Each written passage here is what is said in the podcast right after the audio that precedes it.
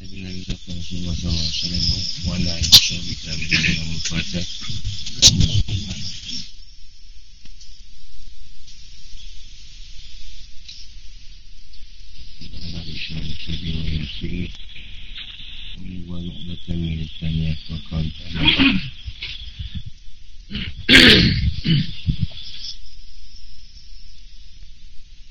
Al-Baqarah juzul Al-Baqarah Madaniyah pada ayat 281 286 ayat.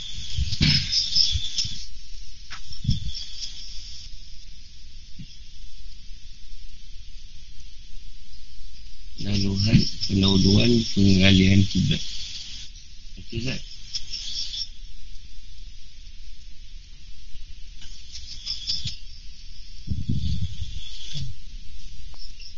Bismillahirrahmanirrahim. Bismillahirrahmanirrahim. Yaqulu as-sufahaa minanna ma wallahu 'an qiblatin kanu 'alayha. المشرق يهدي من يشاء إلى صراط مستقيم وكذلك جعلناكم أمة وسطا لتكونوا شهداء على الناس وما جعلنا القبلة التي كنت عليها إلا لنعلم من يتقى وإن كانت لكبيرة إلا على الذين وما كان الله ليضيع إيمانكم إن الله بالناس لرؤوف. Orang yang kurang akalnya di antara manusia akan berkata, apakah memalingkan mereka ini musim dari kiblat di Baitul Maqdis yang dahulu mereka telah berkiblat kepadanya. Katakanlah Muhammad, milik Allah lah timur dan barat. Dia memberi petunjuk kepada siapa yang dikenaki ke jalan yang lurus.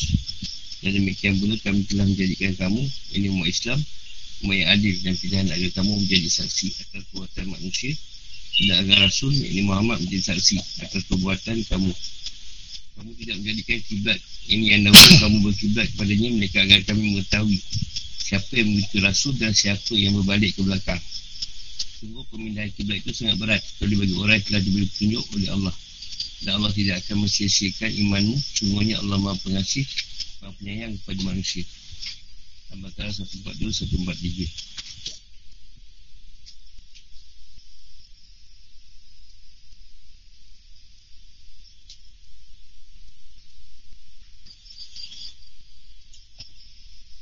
Turunnya ayat Abu Hari meriwayatkan dari Al-Bara, dia berkata, sekali tiba di Madinah, Rasulullah SAW menaikkan solat dengan menghadap ke arah Baitul Maqdis selama 16 atau 17 tahun. Sementara beliau ingin menghadap ke arah Kaabah bulan-bulan.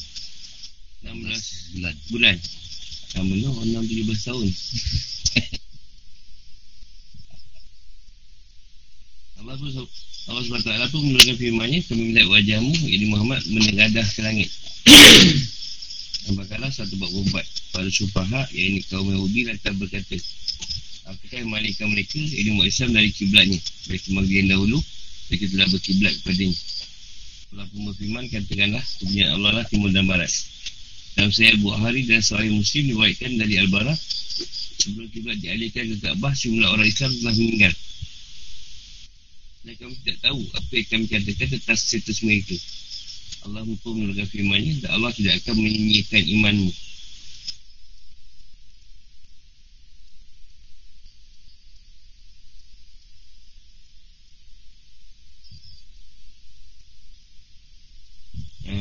Jadi itu pun sebab ni kemauan Rasulullah jugalah nak melihat, nak menghadap ke arah Kaabah tu. Itu macam ada Baitul Maqdis.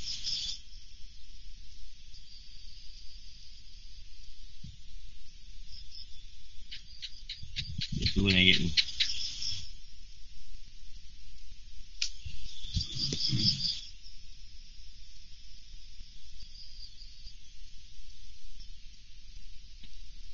Rasulullah SAW dah meninggal, tapi tak tahu status dia beriman ke tidak. Kalau Allah kata, kita akan sia-siakan iman mereka yang meninggal tu lah. Mengantar ayat Al-Quran masih terus menyangkal pandangan orang-orang Yahudi. Meskipun pandangan ini juga dipegang kaum selain mereka, iaitu kemusyrikin. Misalnya pencelaan terhadap pengalihan kiblat dan nasab di perubahan hukum syariat. Dulu ketika sudah berada di Madinah, Nabi SAW mendengar solat. Saya menghadap ke arah Al-Syakrah yang berada di Masjid Al-Aqsa di Baitul Maqdis. Bagaimana dilakukan oleh para Nabi Bani Israel sebelum beliau. Keadaan demikian berlangsung selama 16 bulan. Namun beliau ini menghadap ke Kaabah dan mengharap serta berdoa kepada Allah agar beliau diizinkan menghadap ke kiblat untuk beliau. Ini Ibrahim, iaitu Kaabah. Yang telah beliau menggabungkan antara menghadap ke Kaabah dan menghadap ke Syakrah. Selanjutnya beliau mengerjakan solat di sebelah selatan Kaabah dengan menghadap ke utara. Kemudian Allah mengabulkan doa beliau dan memerintahkan beliau menghadap ke Kaabah. Sudah beliau berhijrah ke Madinah. Dalam hal ini turun firman-Nya, kami melihat wajahmu Muhammad menengadah ke langit. Kau menghadap ke langit. Dongak. Solat yang pertama kali beliau tunaikan setelah turunnya ayat ini adalah surah Asar. Surah mana yang dikatakan dalam Sahih Al-Bukhari dan Sahih Muslim. Yahudi musyrik dan orang munafik lantas berkata, apa sebabnya mereka mengalihkan kiblat dari Baitul Maqdis ke Kaabah? Mereka berkata pula Muhammad ingin pada kampung halamannya. Letak lagi ia akan keluar dari agamanya. Ini dimulai dengan bantahan terhadap protes mereka dan soal pengalihan kiblat. Terjadikan pengalihan itu sendiri. Ini menjadi mukjizat Nabi SAW. Allah mengajarkan hujah yang kuat kepada beliau dan soal itu agar beliau siap menjawab ketika tiba-tiba beliau diserang berbagai pertanyaan. Ringkasan jawapan itu adalah semua arah ada pihak Allah. Satu arah tidak lebih istimewa dari arah lainnya. Dan Allah berhak memerintahkan untuk menghadap ke arah mana pun yang dikenakinya. Dan hamba harus melaksanakan perintah Tuhannya supaya firman-Nya. Dia minta Allah lah timur dan barat. Dan ke mana pun kamu menghadap, di situ lah wajah Allah.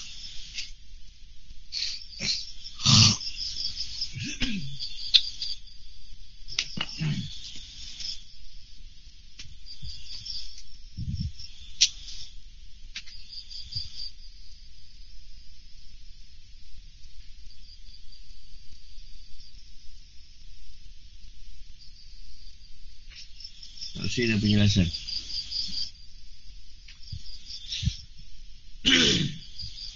Allah Ta'ala membuka jalan bagi pengalihan kiblat dalam ayat ini menjelaskan sebabnya dan menumpas perkara yang sudah diketahuinya akan terjadi. Kegoncangan ketika arah kiblat dialihkan oleh kaum muslimin tidak dikejutkan oleh serangan yang pembingungan, kritikan dan ragu-ragu oleh si peragu. Sebab Ta'ala menerangkan bahawa orang yang tolol dan lemah akal serta lemah iman dari kalangan Yahudi, musyrikin dan munafikin akan berkata sebagai ungkapan celaan dan rasa heran. Apa yang malaikat orang Islam dari kiblat mereka yang nurul mereka berkiblat kepadanya, yang merupakan kiblat para Nabi dan Rasul. Yahudi merasa tak senang dari kiblat mereka ditinggalkan kaum muslimin. Orang musyrik bermaksud mencam agama Islam. Mereka mana tak ada gunanya menghadap ke Baitul Maqdis maupun ke Kaabah. Adapun orang munafik ingin mengambil kesempatan untuk menanamkan keraguan dalam agama dan mencuba menjauhkan orang darinya lantaran terjadinya pengalihan dan ketidakstabilan hukum ini. Itu pelanggaran kebiasaan-kebiasaan terdahulu. Ini kebiasaan menghadap ke Baitul Maqdis. Allah membantah mereka. Kalau semua arah dalam ya Allah, tak ada arah yang lebih istimewa daripada arah lainnya. Syakrah Baitul Maqdis atau Kaabah tidaklah memiliki manfaat khusus yang tidak terdapat pada tempat lainnya. Usaha seluruhnya berada di tangan Allah. Dia memilih arah mana pun yang dia kenali. Dan mana pun keadaan menghadap, maka di situlah Allah berada. Dan ada kehendaknya yang absolut adalah dia menentukan untuk manusia satu kiblat yang mengumpulkan mereka dalam ibadah mereka.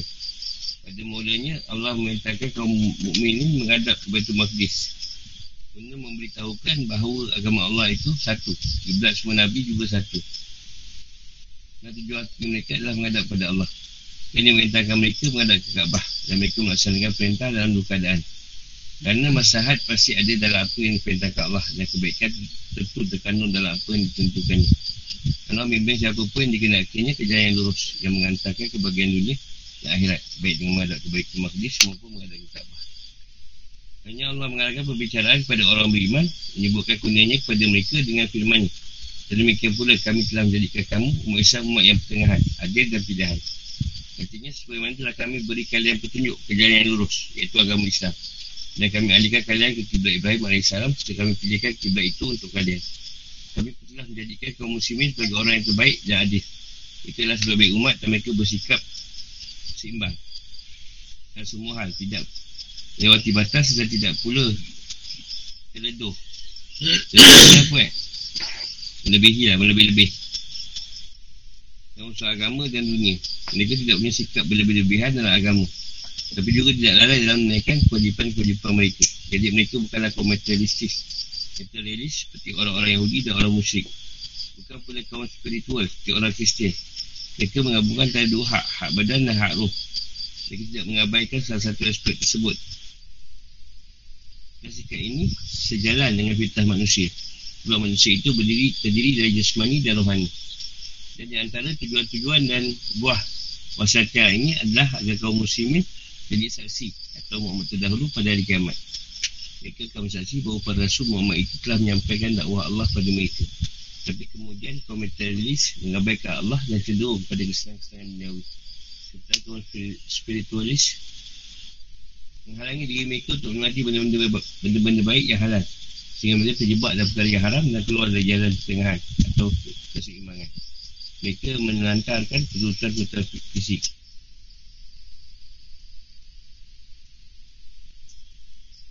Allah menguatkan hal itu dengan kesaksian Rasulullah SAW atau umatnya bahawa dirinya telah melaksanakan dakwah dalam menyampaikan syariat Allah yang mutadil, moderat dan seimbang kepada mereka, dan bahawa beliau adalah seorang pemimpin yang adil, teladan yang baik dan acuan paling adil dalam hal wasatiyah, agar mereka tidak menyimpang dari kemoderatan ini. Sebab mereka akan terkena hujah dari Nabi mereka dengan agama yang lurus yang beliau nyatakan, serta dengan jika lagu terpuji yang sentiasa beliau pegang. Masa pun menyimpang dari wasatiyah itu, Rasulullah SAW akan bersaksi orang itu bukan termasuk umatnya yang telah digambarkan oleh Allah dengan firman-Nya.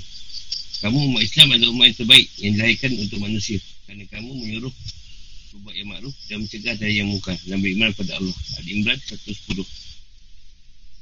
Dengan begitu orang itu keluar dari jalan pertengahan ke penyimpangan. Ini berarti bahawa mengingat kesaksian Rasulullah SAW boleh dianggap sebagai penjaga dari penyimpangan dan merupakan pengendali agar seorang sentiasa teguh di atas kebenaran dan keadilan.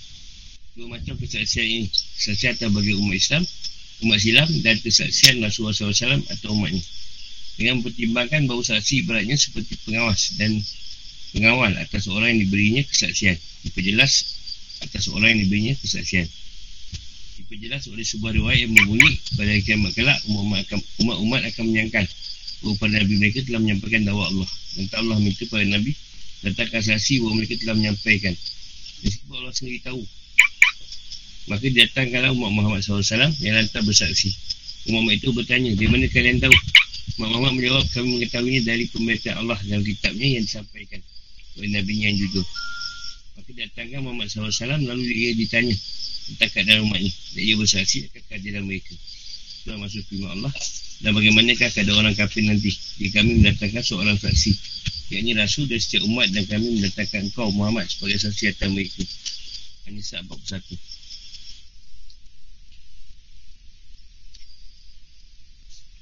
Sebab diakhirkannya penyebutan silah atau silah syahadah dalam susunan yang pertama, iaitu dalam firmannya syuhada alan nasi, dan dahulukannya dalam susunan yang kedua, dalam kalimat alaikum syahidan.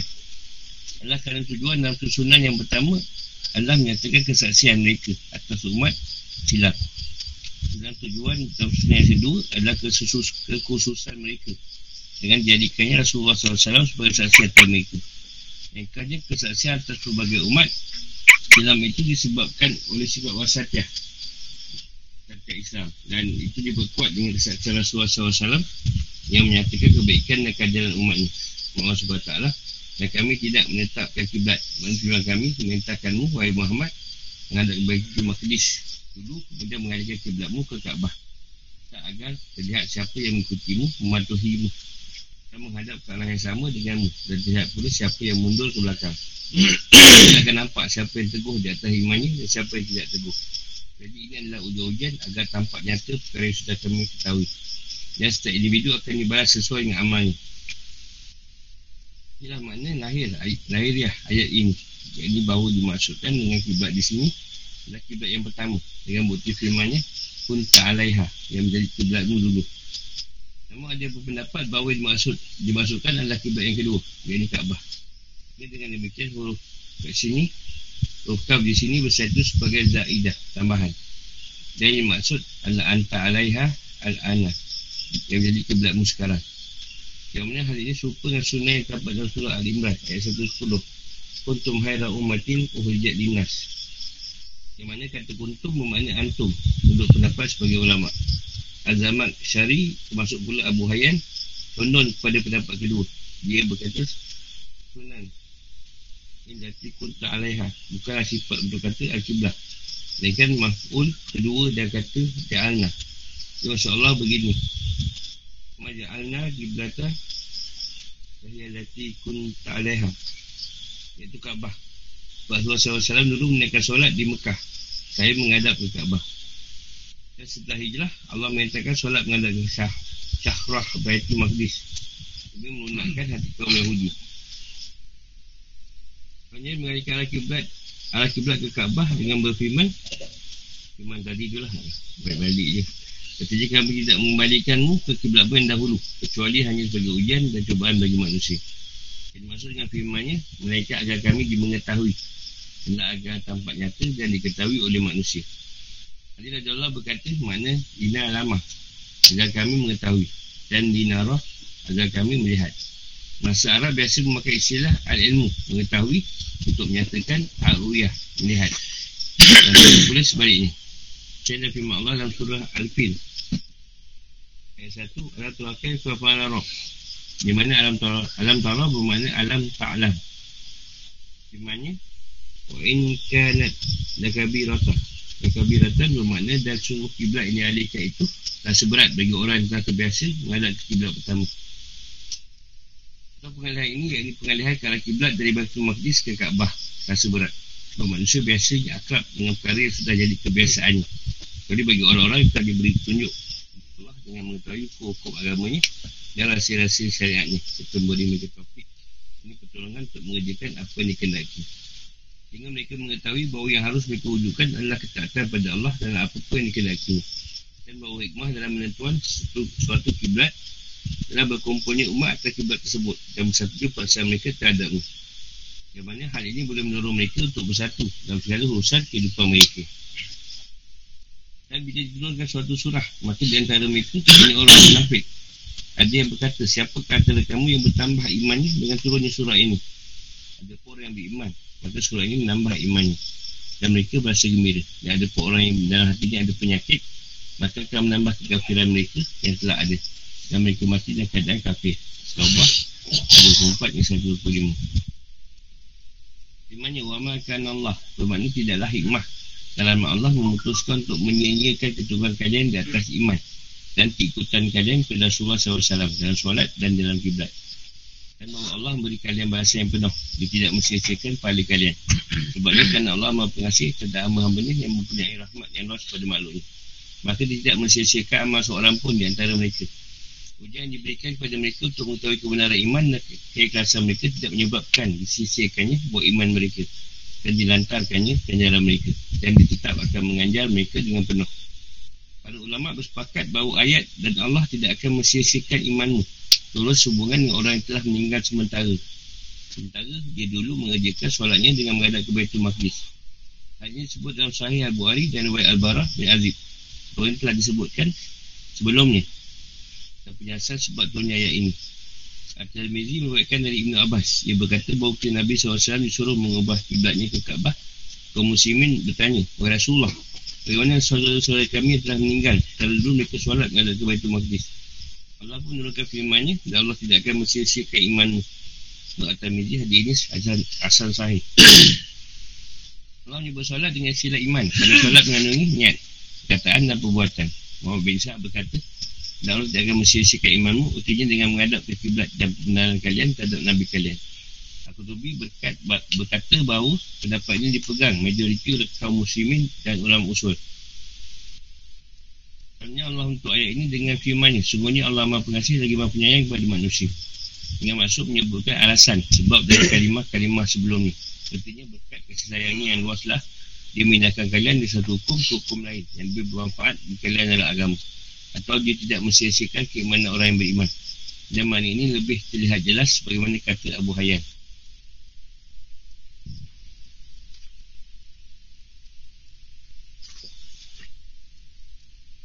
Iman yang hakiki atau penyerahan diri seutuhnya kepada Allah untuk kepatuhan. Kita baca juga, nanti tak faham nanti tanya soalan. Allah dah kedudukan kepada kendak dan pilihannya. Allah merintahkan menghadap dalam solat ke suatu arah tertentu, dan dia merintahkan beralih ke arah lain. Seorang mu'min melaksanakan perintah itu bulat-bulat. Tak akan muncul keraguan sedikit pun dalam hatinya terhadap perintah-perintah Allah. Dan tidak akan berkomentar atasnya, sebab semua arah adalah kenyataan Allah. Seluruh penjuru bumi ini berada dalam kekuasaannya. Yang diperhatikan tidak lain adalah dalam pemusatan tujuan dan penghadapan kepada Allah SWT. Dan Allah berhak memerintahkan menghadap ke arah mana yang dikenakinya. Jadi orang yang bodoh dan lemah akal serta lemah iman itu sebetulnya tidak perlu berkomentar atas pengalihan kiblat orang yang beriman dari Syam ke Kaabah. Komentar ni komen lah. Dan kiblat ini terjadi setelah hijrahnya Rasulullah SAW ke Madinah. Riwayat dalam Sahih Al-Bukhari, kiblat dialihkan 16-17 bulan setelah hijrah. Jadi terjadi menurut Sa'id bin Musayyah 2 bulan sebelum jadinya Ramadan. Tepatnya pengalihan kiblat terjadi pada bulan Rejab tahun 2 hijrah. Ini menunjukkan bahawa di dalam hukum yang kita Allah SWT ada nasikh dan mansukh. Dan hal ini adalah ijma' umat Islam. Kecuali semula kecil dan darah mereka. Ulama berjima' bahawa kiblat adalah perkara yang pertama kali dinasakh dari Al-Quran, dan bahawa kiblat menurut salah satu dari dua pendapat berikut dinasakh 2 kali. Ayat ini juga menunjukkan bolehnya menasakh As-Sunnah dengan Al-Quran, kerana Nabi SAW itu menaikkan solat dengan menghadap ke Baitul Maqdis, padahal tidak ada Al-Quran tentang hal itu. Jadi hukum tersebut ini didasarkan atas As-Sunnah, yang hukum itu dinasakh dengan Al-Quran. Yang demikian firmannya Kuta alaiha, bermakna anta alaiha. Para ulama beza pendapat ketika solat mula-mula diwajibkan di Mekah, apakah saat itu kiblatnya adalah Baitul Maqdis atau Mekah? Itu pendapat. Menggambar pendapat bahawa kiblatnya adalah Baitul Maqdis. Itu pula di Madinah selama 17 bulan. Allah SWT mengubahnya ke Kaabah. Sejumlah ulama lain berpendapat bahawa ketika pertama kali solat diwajibkan kepada Nabi SAW, kiblatnya adalah ke Kaabah. Dia selalu menghadap ke arahnya dalam solat sebelum tinggal di Mekah, sesuai dengan solat Nabi Ibrahim dan Ismail AS. Datang ke Madinah, beliau mengerjakan solat sambil menghadap ke Baitul Maqdis selama 16-17 bulan. Perbezaan pendapat dalam penentuan tempoh ini 16-17. Dia letak dua waktu tu lah. Ya Allah mengalihkannya ke Kaabah. Kata Ibn Abdul Bar, menurutku inilah pendapat yang paling benar. Sebabnya datang ke Madinah, Nabi SAW bermaksud menggunakan kaum Yahudi, sehingga beliau mengalihkan kiblat mereka. Mereka lebih mudah tertarik ke dalam agama Islam. Sudah tampak bahawa mereka membangkang dan beliau tak dapat mengharap keimanan mereka. Beliau ingin kiblatnya dialihkan ke Kaabah. Beliau sering kali melihat ke langit, mendongak menatap langit. Beliau mencintai Kaabah kerana ia adalah kiblat Nabi Ibrahim AS. Balik Imam meriwayatkan sebuah hadis yang disebut di sini adalah riwayat Malik dari Ibn Umar tentang cara pengalihan. Dia berkata bahawa ketika orang-orang sedang menaikkan solat subuh di Kubah, seorang mendatangi mereka dan berkata, satu ayat daripada Rasulullah SAW pada malam ini. Beliau diperintahkan menghadap ke Kaabah, maka menghadaplah kalian ke sana. Orang sedang solat sampai menghadap ke Syam itu, lantas memutar badan menghadap ke arah Kaabah. Al-Bukhari menuturkan dari Al-Bara bahawa Nabi SAW menaikkan solat sambil menghadap Baitul Maqdis selama 16-17 bulan. Beliau ingin kiblatnya adalah Kaabah, dan kiblatnya dialihkan ke Kaabah. Pertama kali beliau tunaikan adalah solat asar yang bertunaikan berjamaah sejumlah orang. Kubah adalah sebuah kampung berjarak 2 km dari Madinah. Sebelah kiri orang yang pergi menuju Mekah. Kerana banyak bangunan kuno dan di sana terletak Masjid At-Taqwa. Salah satu mereka ikut solat bersama Nabi SAW yang pergi. Ia melewati bunyi masjid lain, sementara mereka sedang rokok. Ia berkata, aku bersaksi dengan nama Allah bahawa aku dah solat bersama Nabi SAW dengan menghadap ke arah Mekah. Maka orang yang masjid itu memutarkan badan ke arah Kaabah dengan posisi tubuh masih rokok. Sebelum kita dialihkan ke Kaabah, sudah ada sejumlah orang Islam yang meninggal kerana terbunuh. Mereka tidak tahu apa yang kami katakan tentang mereka. Allah Azawajalla menurut imannya, dan Allah tidak akan mensia-siakan imanmu. Dalam riwayat ini, solat itu adalah solat asar. Dalam riwayat Malik, solat itu adalah solat subuh. Dari ayat ini dan hadis di atas dapat dipetik 3 hal berikut. 1. Orang yang belum mendapat berita tentang hukum baru yang menasihatkan hukum lama masih tetap diminta mengedika hukum yang lama. Sebab orang di Masjid Quba tetap menjaga solat ke Baitul Maqdis sampai mereka datangi orang tersebut.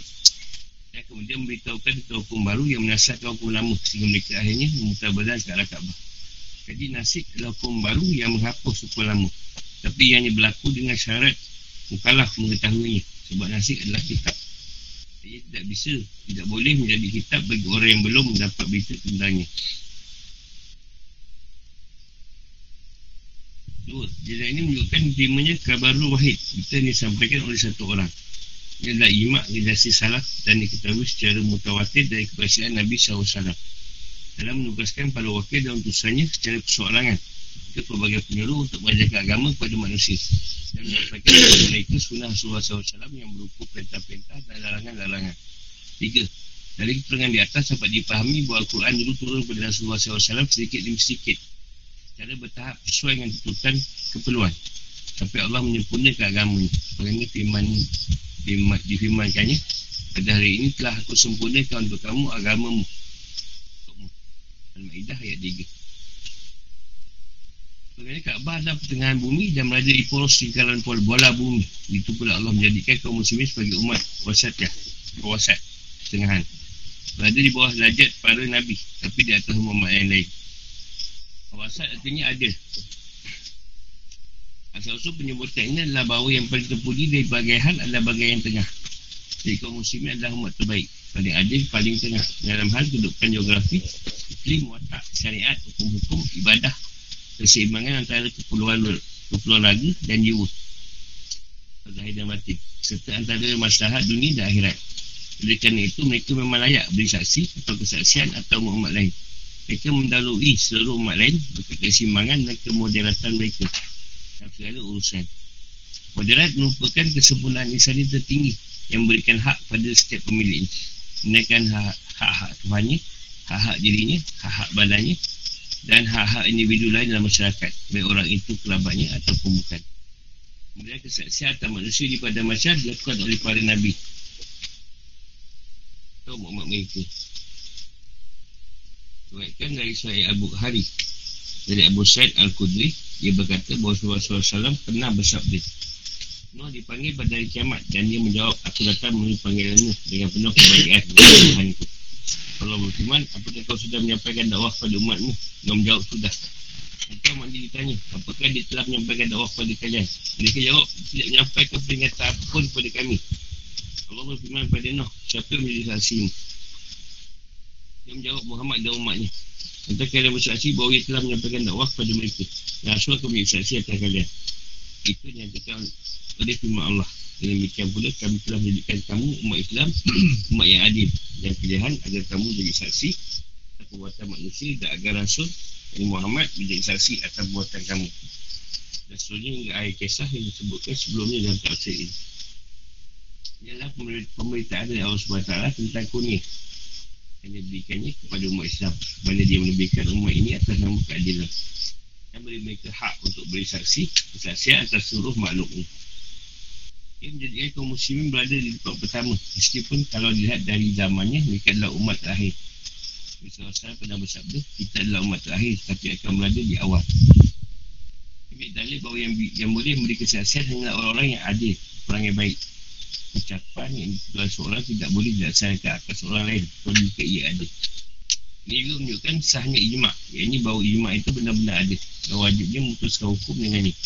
Sebab mereka kaum muslimin adalah umat yang adil dan beri kesaksian atas seluruh manusia. Setiap masa beri saksi atas kaum di masa sesudahnya. Jadi maksud dengan kesaksian Rasulullah SAW atau umatnya adalah kesaksian tentang amal-amal mereka pada hari kiamat.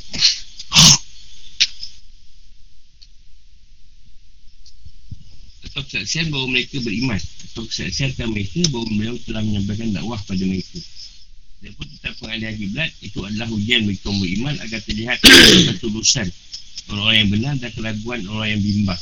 Hal ini sama dengan tujuan dari pelbagai ujian Tuhan yang ditimpakannya kepada manusia. Dia berfirman, Alif Lam Mim. Apakah manusia itu mengira bahawa mereka dibiarkan hanya dengan mengatakan kami telah beriman dan mereka tidak diuji? Dan semuanya kami telah menguji orang-orang sebelum mereka. Allah pun mengetahui orang yang benar dan pasti mengetahui orang yang dusta. Al-Ankabut 1-3.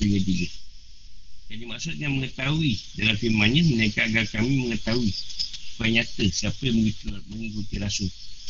Dan firmannya, maka sungguhnya Allah mengetahui. Adalah menyaksikan secara nyata. Bukan berarti bahawa pengetahuan Allah itu didahului dengan tidak tahuan, sebab ilmu Allah SWT bersifat kadim, telah ada sejak dahulu kali dan tidak menjadi baru lagi. Dia mengetahui segala sesuatu sebelum terjadi. Sesuatu tersebut akan terjadi, tahu bila dan di mana terjadi. Tetapi itu adalah bukti dan hujah tentang manusia dari amal-amal dan dikalaku mereka sendiri. Mereka yang telah meninggal sementara dia dulu menunaikan solat dengan Baitul Maqdis, palingnya terjaga secara utuh, tidak berkurang. Allah tidak akan mensia-siakan pada amalnya, sebab Allah luas sekali sayangnya. Dia tidak hanya menolak kepada petaka dari kaum mukminin yang melaksanakan perintah-perintahnya, tapi juga memperlakukan mereka dengan kasih sayang yang besar dan ihsan yang menurut. Para ulama berbeza pendapat dalam mentakwilkan firmannya, Allah tidak akan mensia-siakan imanmu. Ada yang kata bahawa artinya Allah tidak akan mensia-siakan iman kalian dengan madhab ke kiblat dan benarkan Nabi kalian.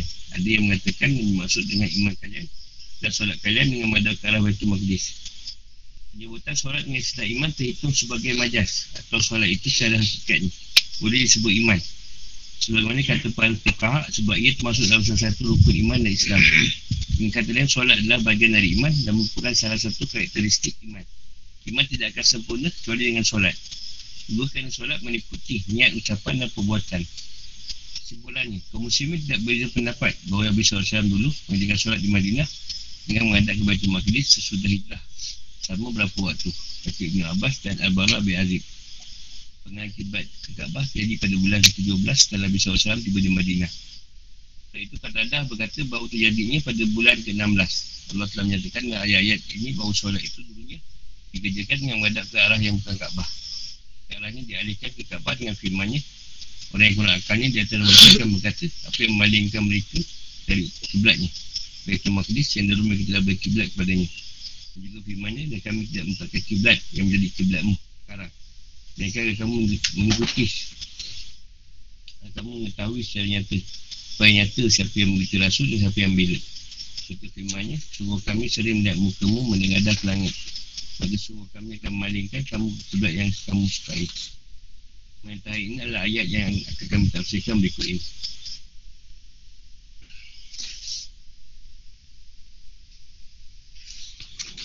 Ini kau turunkan lagi ni semput tu. Banyak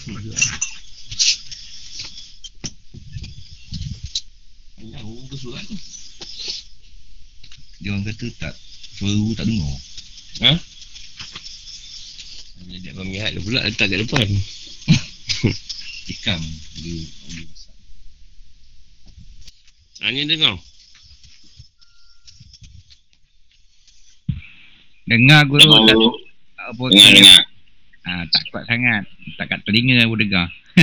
Tak letak kat depan lah. Penatlah nak letak dekat kitab ni. Aku nak baca kitab, nak letak headset lagi. Tu letak jauh sikit tu.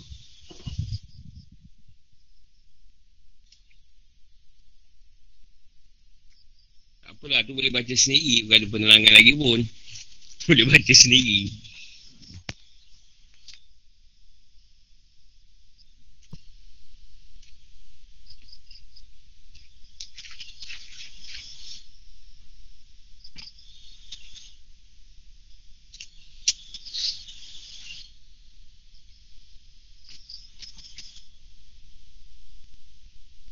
Setiap perkara tadi Tuhan memang dah tentukan. Bukan maksudnya apa ni takkan bertukar lagi.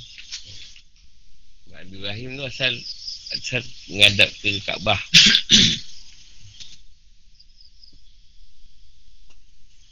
Bertukar zaman Nabi Musa tu menghadap Baitul Maqdis, sampailah zaman Nabi Isa. Rasulullah pun dapat jugalah Ingat, dia berikan sebenarnya kesempatan Rasulullah. Rasulullah tu membawa cerita Rasul yang dulu dan bawa juga cerita yang baru. Yang lama ni, dulu cerita lama. Yang asal daripada Kaabah, balik pada Kaabah balik. Cuma ada diceritakan Rasulullah sebenarnya di Mekah dah kat Kaabah lah.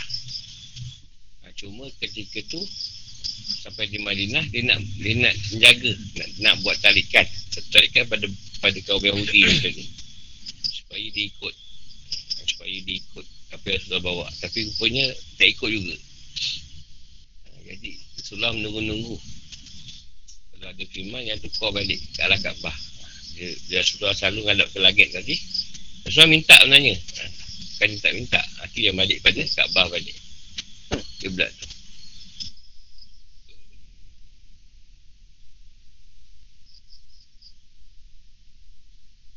Ayat ni nak beritahu macam kita lah. Bila perubahan tu berlaku, tentu dulu kita jahil. Bila satu perkara ditukarkan, itu kita ikut tukar.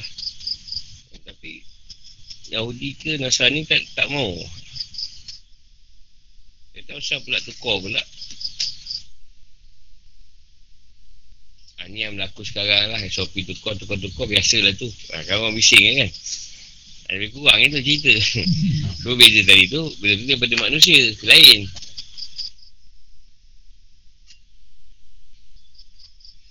Itu sama Farisi, bila Rasulullah cadang, dia tanya, Rasulullah ni wahyu ke pendapat kau sendiri?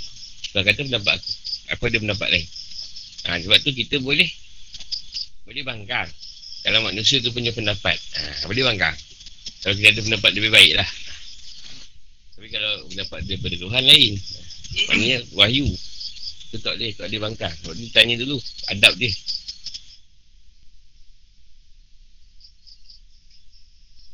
Ini daripada Tuhan ke atau sendiri memandai? Sebenarnya tu rasa seronok lah buat amal tu banyak. Kan guru buat 100 je. Aku nak buat lebih. Tak kisahlah. Tak ada masalah pun. Nak contoh je. Contohlah dulu kita bersama dia lah bawa solat Zamiyah. Sebab habis batin. Ini nak tukar susah. Aku sendiri susah sebenarnya. Bila Tuhan kata bawa sebab biasa, sifat biasa dari Allah tu. Sebab benda tu senang. Dah senang kan. Yang kita bawa tu macam dahsyat sikit lah. Dikit khusus lah, apalah. Setengah jam, sejam mengadap kan. Tukar susah sebenarnya. Dah perlahan kan. Ustaz dia umrah, tukar sikit-sikit. Bawa juga malam lama tu. Tapi lepas solat lah. Lepas solat kau nak bawa. Tak bawa pun tak bawa lah. Jadi memang susah sebenarnya. Nak tukar pada satu keadaan ke keadaan yang lain. Ambil masa. Tapi tak ada pertikaian lah kat situ. Cuma kita nak nukar adat. Yang dah selalu buat tu dia adat. Kebiasaan. Pada benda yang disuruh. Benda yang disuruh tu pun benda yang lama. Benda yang asal. Bukan benda yang baru. Benda yang asal. Asal disuruh tu. Dari zaman Nabi tu. Benda baru pun cuma susah nak menukar keadaan.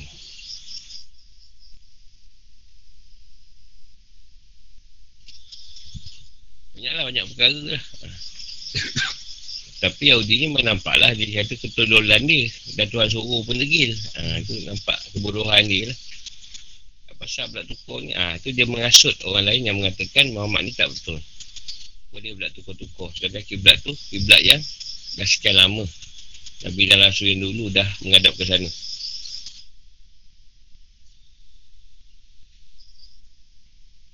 Dia nak reformasi atau renovasi memang susah. Daripada mesin taip, orang daripada mesin taip, bila komputer keluar pun orang menolak asalnya komputer tu. Tapi lama-lama terpaksa juga guna kan. Makin popular. Dah popular komputer, datang pula laptop. Dah orang kata susah lah laptop, senang komputer. Dah lah tukar laptop juga. Pasal tak nak headset lagi kecil. Kat tapak tangan je. Mereka orang kata, apa kereta guna headset? Guna laptop senang. Dah lah tukar juga semua. Itulah, benda baru memang susah sebenarnya. Nak terima, nak tukar tu susah. Dia dah biasa ngadap benda tu.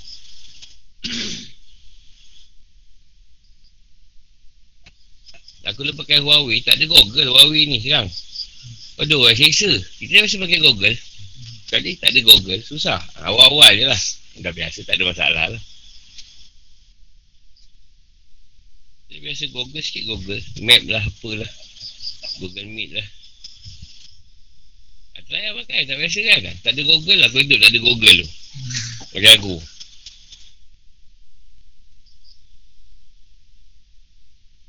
Nak search pun tak ada, tak tahu. Mana nak search, nak masuk browser. Leceh tu.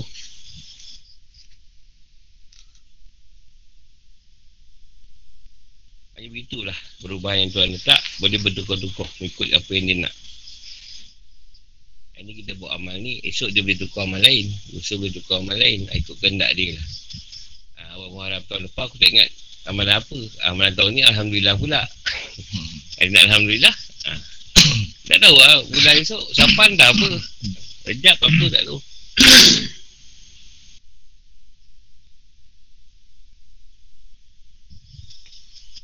Itulah pertukaran. Kalau orang tu tak ada patuh, tak ada masalah ketauhidan, hati dia teguh pada jalan Allah tadi, insyaAllah apa Tuhan letak, tak ada masalah pun. Tapi kalau tak banyak masalah, kau ni amal betul tukar lah, asyik tu je. Kau tak pergi amal tetap ke? Kita pula akan berdikai dengan dia. Ya, kalau kata jenis ni macam Yahudi ni tadi, memang melawan lah, kasih melawan Tuhan je lah. Asyik beramal je, tak payah beramal lah terus. Kau janji ke syurga senang.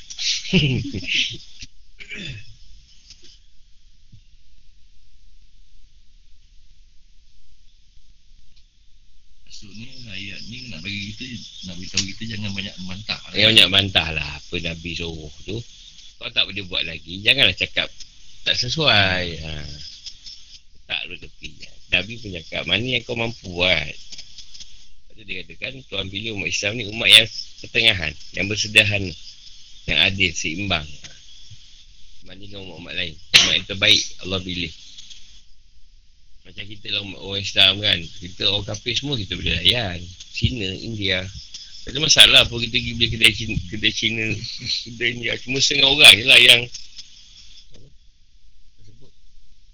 kalau tak orang pergi kedai Cina, kita kena lakukan orang Islam. Ada apa nama? Perkauman. Haa, dia perkauman tu tak bagus lah.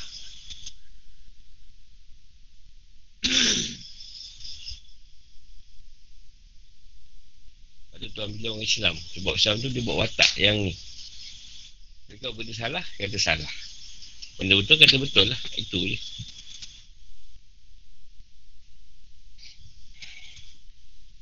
Rasuah ni boleh kalau kau tak ada duit. Boleh, tak ada duit boleh. Ambil je. Kau daripada kau pergi ni, mencuri atau merompak bank, kau dia tak boleh lah. Macam mana?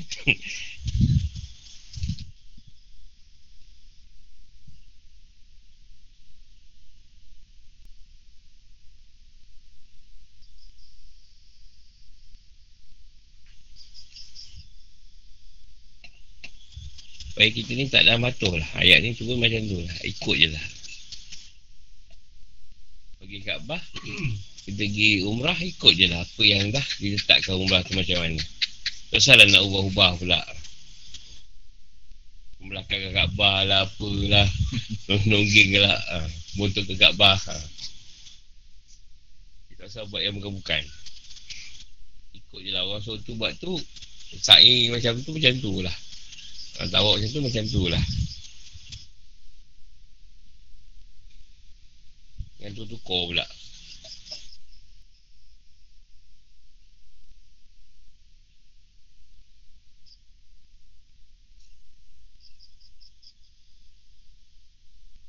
Lambat sangat awak berjalan lari. Kalau laju lagi. Tak ada dia buat orang. Tak ada cerita kan orang tu sa'i. Kalau nak lari-lari anak lah tersembam. Kau jalan ni dah tua. Dah tua jalan ni tu. Kita yang muda pun jalan. Orang lari-lari dah carap. Nak tahu tak patut kan kita pula carap. Kau dalam hati je lah.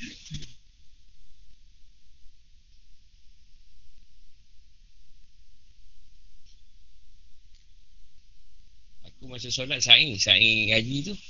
Solat tu dekat ni lah. Kat depan sa'i tu. Sekali aku solat pejam mata lah. Dalam mata tiba aku rasa macam kena angkat. Kenangkan dah beralih ke tempat lain.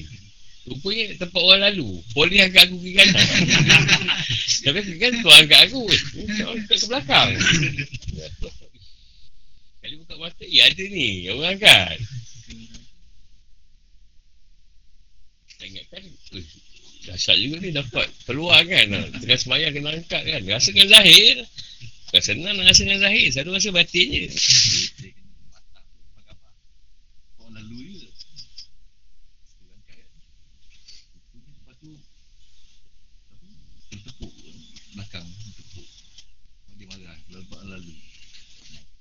Tak tepuk, angkat terus.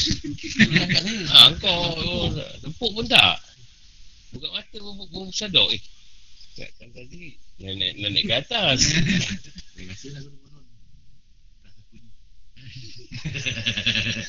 Rupanya kena angkat orang.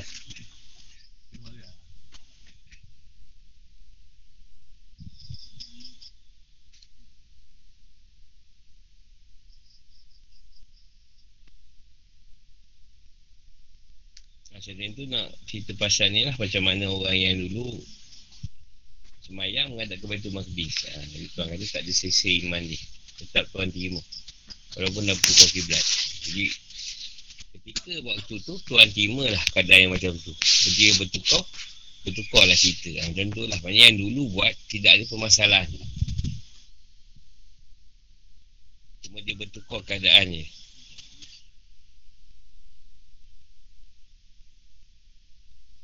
Jadi kalau nak diceritakan pada zaman sekarang ni, macam kita ni kurang ada kekangan lah masjid, solat Jumaat. Sama juga lah. Sama lah keadaan tu.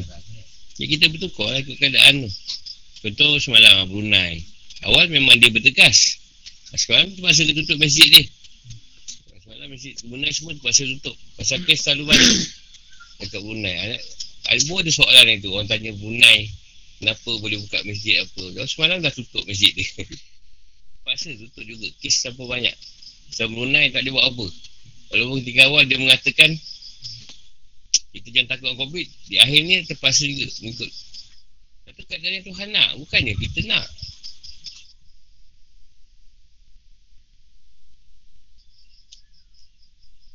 Sebab ada satu hadis atau firman tak ingat.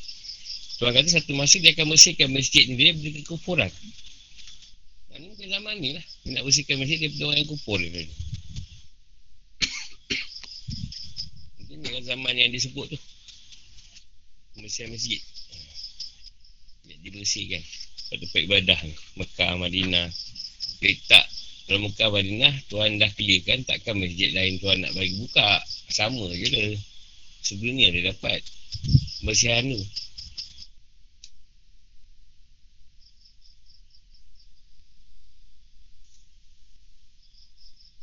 Dah bukan apa sebenarnya.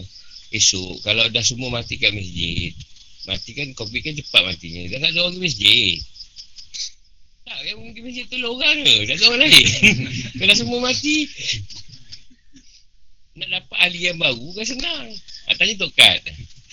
Tiba Kariah ada 20. 20 mati COVID. Nak tambah yang orang baru kan senang.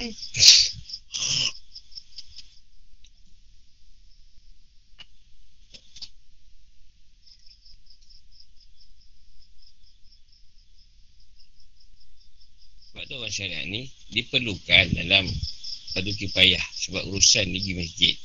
Urusan ni nanti berkaitan kematian. Urusan berkaitan apa-apalah. Majlis keagamaan. Itu yang perlunya orang syariat di masjid. Sebab kebanyakan orang yang lahir tadi sukar. Bukan tak pergi masjid. Dia ada dia punya tugas dia yang lain. Itu anda menantik. Kampung ni 20 orang je lah. Kalian tetap. Itulah memang kita jumpa dia je. Sampai daripada kita budak-budak, sampailah kita dah tua pun, muka dia juga kat situ. Mereka dia mati je, tak ada. Mana pakcik ni? Kau dah tinggal kampung 10 tahun. 10 tahun lepas dia meninggal.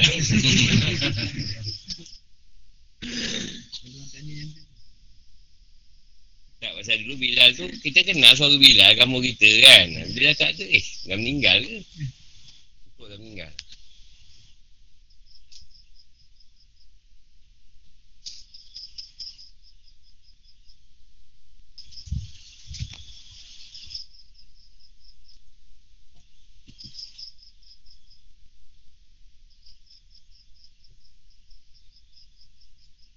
tentang satu keadaan lah aku fikir tu. Rasulullah setiap hari masa nak sebelum buat wahyu, setiap hari ulang guri lah. Bukit lah. Kalau kata kat Arab, dia panggil gunau. Sabano ni tadi. Susahnya Rasulullah setiap hari tu. Aku nak buat sekali dua je. Naik gunung redang. Orang dah bising. Sebenarnya, nak kira kalau Rasulullah naik sebulan tu, lebih kurang susahnya gunung redang tu sekali lah. Kan seksa kan. Naik tu. Bukannya apa nak tahu susahnya tak. Kalau kita baca Rasulullah naik Jabal Nur setiap hari, kita naik gunung redang sekali dan tak nak naik lagi dah lepas tu. Insaf. Tapi ramai juga yang belum insaf lah. Hanyalah siapa yang ni kan, sekali kita naik, nak mati rasa. Mau sebulan tak jumpa lah lepas tu. Kalau gambar je, gambar kata puncak je, tak air keluar. Tak ada dah sampai.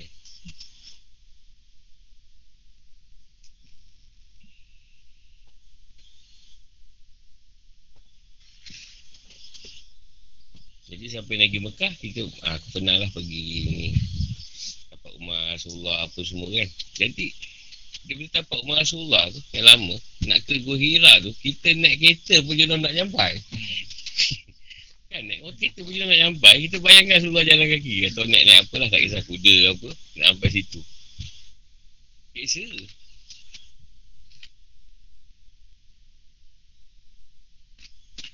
Maknanya kat situlah kita tahu nak jadi kekasih Allah ni sangatlah susah kan, nak tahu tu lah kekasih Allah ni susah, sebab lagi dekat dengan dia lagi teruk kau kena kerja kan.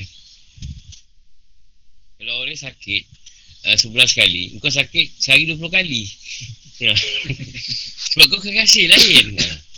Mesti kau lebih hebat. Mesti lebih apa? Komando pun kalah lah. Komando tu setakat masuk hutan ke apa.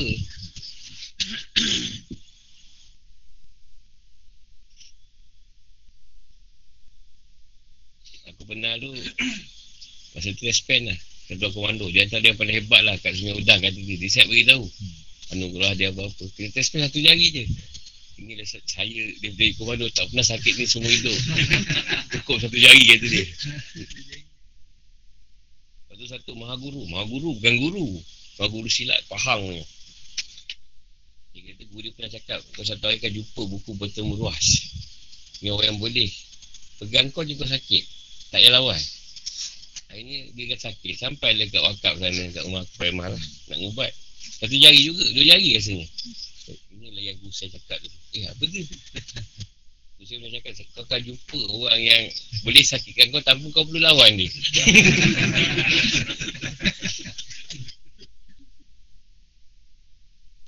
Itu kiai yang tu pekidah lah, Pahang. Dan dua orang tu sekali je lah jumpa aku. Lepas tu tak jumpa lagi.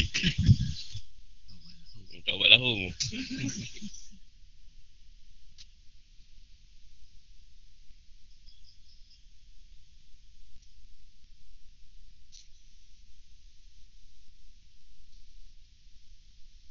Jadi setiap perkara yang ada pemantahan daripada puak-puak yang memantah tu, Allah dah siapkan jawapan untuk Nabi jawab.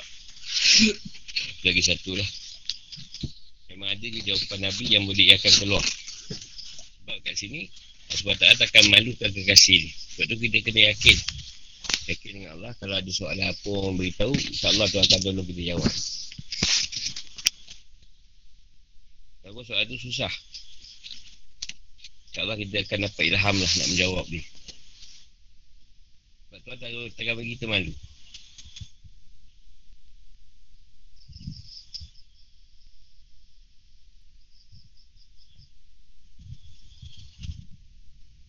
Jadi soalan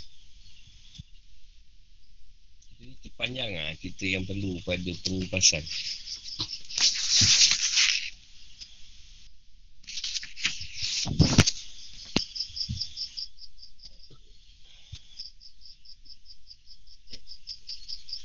Jadi tu nak beritahu ke mana pun kau hadap, bagi majlis ke Kaabah sama je pada Allah. Semua arah pada Allah sama je.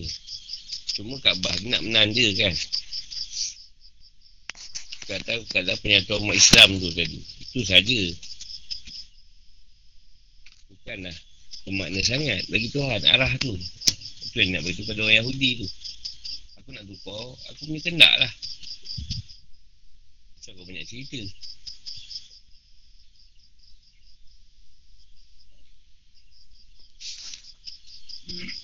So, kalau dah Tuhan muka nak bangkang, benda lengkok ni nak disebut.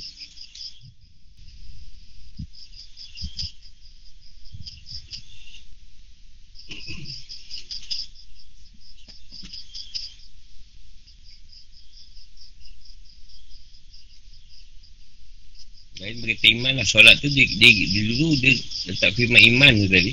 Kata-kata iman tu menunjukkan solat. Kerana orang beriman tu dia solat. Orang Islam tu pun dia solat. Itu maksud beriman ni tadi. Yang beriman tu mesti dia ada kaitan dengan solat.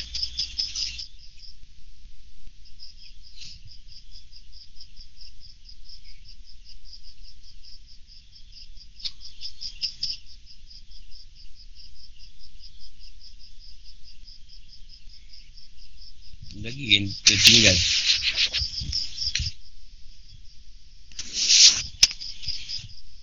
Nak solat tu apa ni? Kita qualify je lah. Niat, ucapan dan perbuatan. Saya ada 3 perkara kan? Kita tu kalau kita buat keluar solat tadi, mesti pada kalbi kita, niat kita sama macam solat tak kerana Allah. Perkataan kita sama tak macam kita solat tadi. Kita yang benar. Perbuatan kita pun sama tak dengan apa perbuatan kita solat tadi. Tunduk pada Tuhan tadi. Bukanlah jumpa orang semua kita sujud kat dia. Bukan macam tu. Ini dah ajar ni bawa keluar solat. Jumpa orang sujud. Tak pelik macam Jepun kan. Hai. Penat lah. Tak macam tu.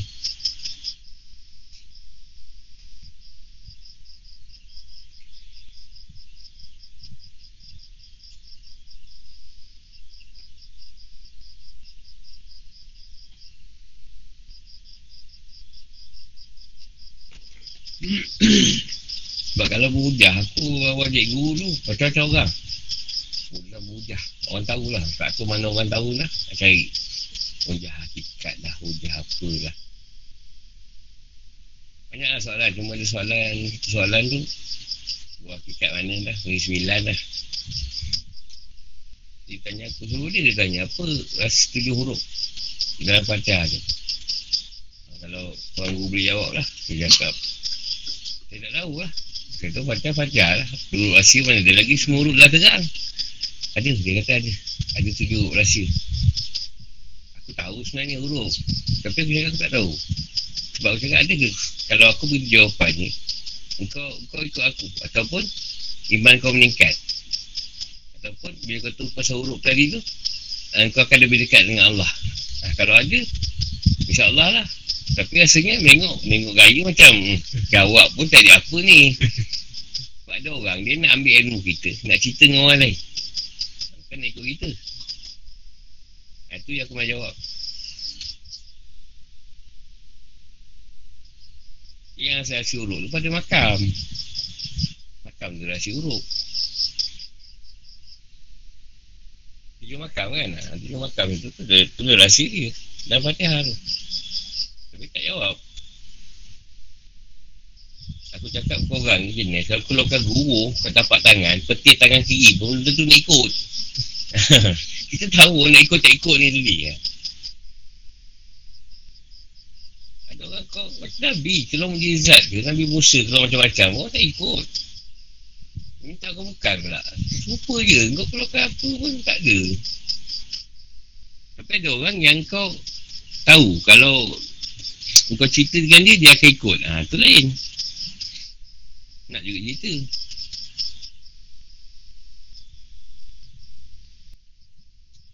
Nak ditinggi je soalan. Macam lah tanya, tak ingat macam soalan. Tapi yang mana okey, jawab lah. Cuba tengok, jawab biasa je, belum disyariat.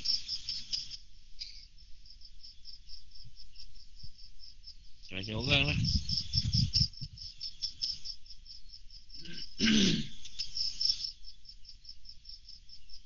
Ada tanya soalan jalan ni ada syahadah ke? Kau nak jawab pun macam mana? Jalan Nadi Syadar. Mana jalan mana Syadar? Tar adalah. Aku nak jawab kan. Dia kata sesat pula. Jadi cakap je lah. Kawan dia pula cakap. Ada jalan ni. Kawan dia pula yang dia kata jalan ni ada Syadar. Dia pula yang ni. Dia pun kata kenal kita. Aku nak jawab pun mana nak jawab. Ada jalan ada Syadar. Tak ada tu kalimah Syadar kat jalan tu. Kalau dia tanya soalan dia perjalanan ni dekat awak ke apa kan, dia tak syahada. Itu boleh dia jawab. Mengucap ada, mengucap. Dia kata jalan yang syahada. Kita nak jawab pun macam ni. Susah nak jawab tu soalan tu. Kalau saya risau saya, jalan saya kat rumah saya ni tak ada ke?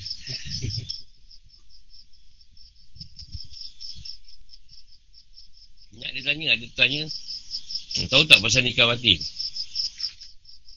Lepas tu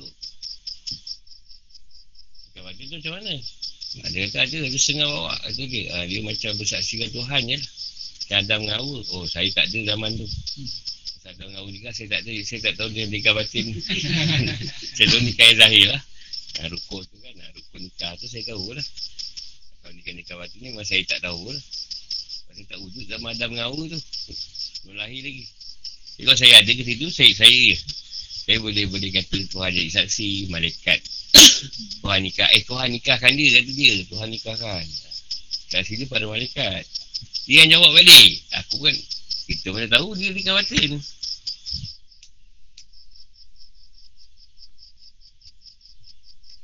Macam lah soalan ni. Soalan tu kemungkinan dia pernah menyesat lah, golongan sesat tu kan. Dia keluarkan kat kita.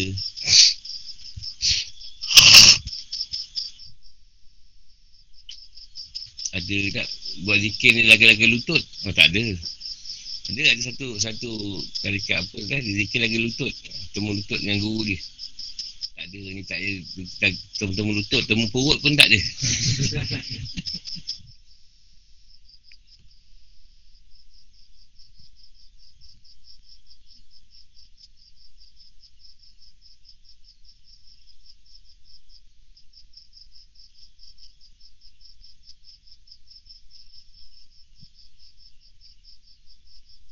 Nak tanya ni Assalamualaikum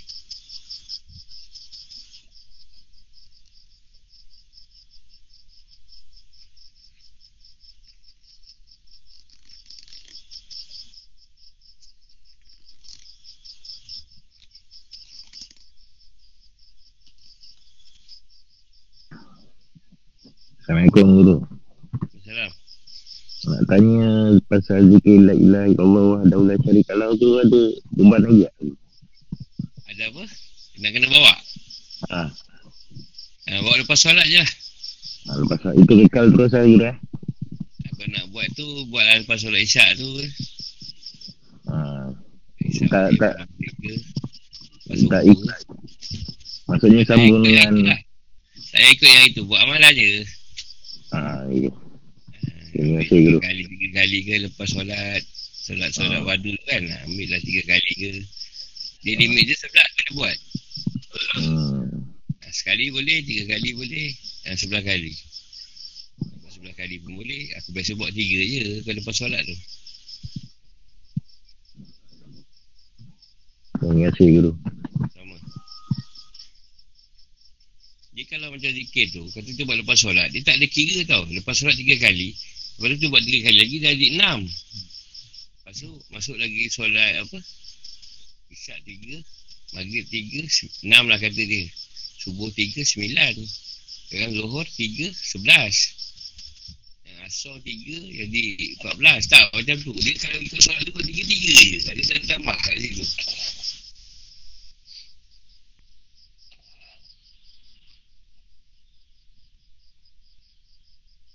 Ada yang tanya, amalan 100 tu, kalau buat bagi kan? Bagikan pada waktu solat. Aku kan susah lah. Kau buat je lah sekali. Aku kan senang. Nak bagi-bagi solat tu. Solat ni 20. Solat ni 20. Bayar. Kau buat je lah sekali aku. Senang. Tiga sangat. Bukan lama no. Kalau buat sale tu ingat dalam 3. Tak apa dia tu. Buat sale lah. Kalau dah itu lama sikit.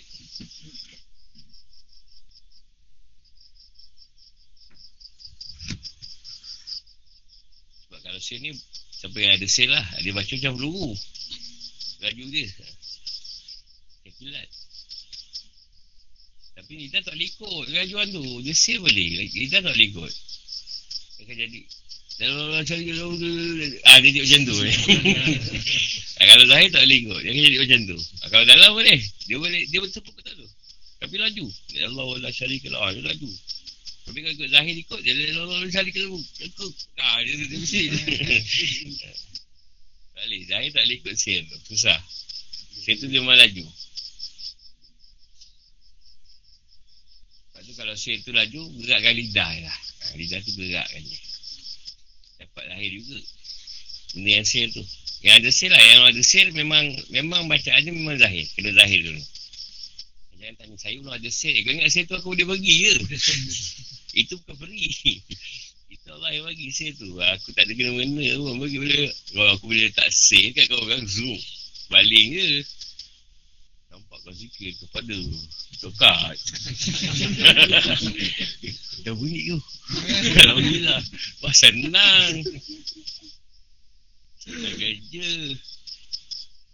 Aku pun tak saya nak zikir ni. Yang bunyi berterusan. Boleh sekejap saya campakkan. Betul lah. Tak bunyi Allah Allah Allah Allah tak berhenti. Sonok macam tu. Kita nak apa nak mati.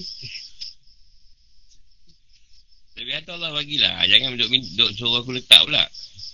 Aku tak ada kelebihan dalam situ. Allah yang letak. Kita amal je lah. Kalau nak letak sel tu, dia letak lah.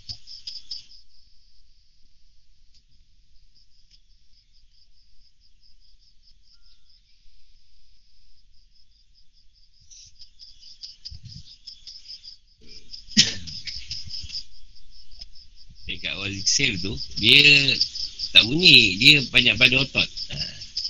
Macam mata kita kelip-kelip-kelip. Dia berkelip-kelip kan. Macam kelip. Tu sel. Dekat awal. Nadi kita denyut-denyut. Kejap sana, kejap sini. Tu sel awal. Kadang-kadang kita bergerak. Sendiri je otomatik. Kita nak nampak orang. Gerak tu. Dia tiba je. Dia macam kadang-kadang. Itu sel awal. Sel kedua tu dia nafas. Nafas dia berat. Nafas tu berat. Lepas tu macam ombak yang pagi kita laju. Itu saya pekat kedua. Ketiga dia boleh bunyi. Macam tu bunyi Allah, Allah, Allah, Allah, Allah. Itu pekat ketiga. Dia bunyi je. Kita tak sebut pun dia bunyi. Ketiga dia bunyi sekali-sekali. Itu saya bersembunyi lah. Apa dia nak bunyi, dia bunyi. Allah Akbar. Sekali. Entah bila esok kan dia bunyi lagi sekali. Itu yang tersembunyi. Yang pelik lah, kadang mata berkelip-kelip. Bukan ada orang nak mati, tak ada. Kalau orang tu kata nak, ada orang nak mati.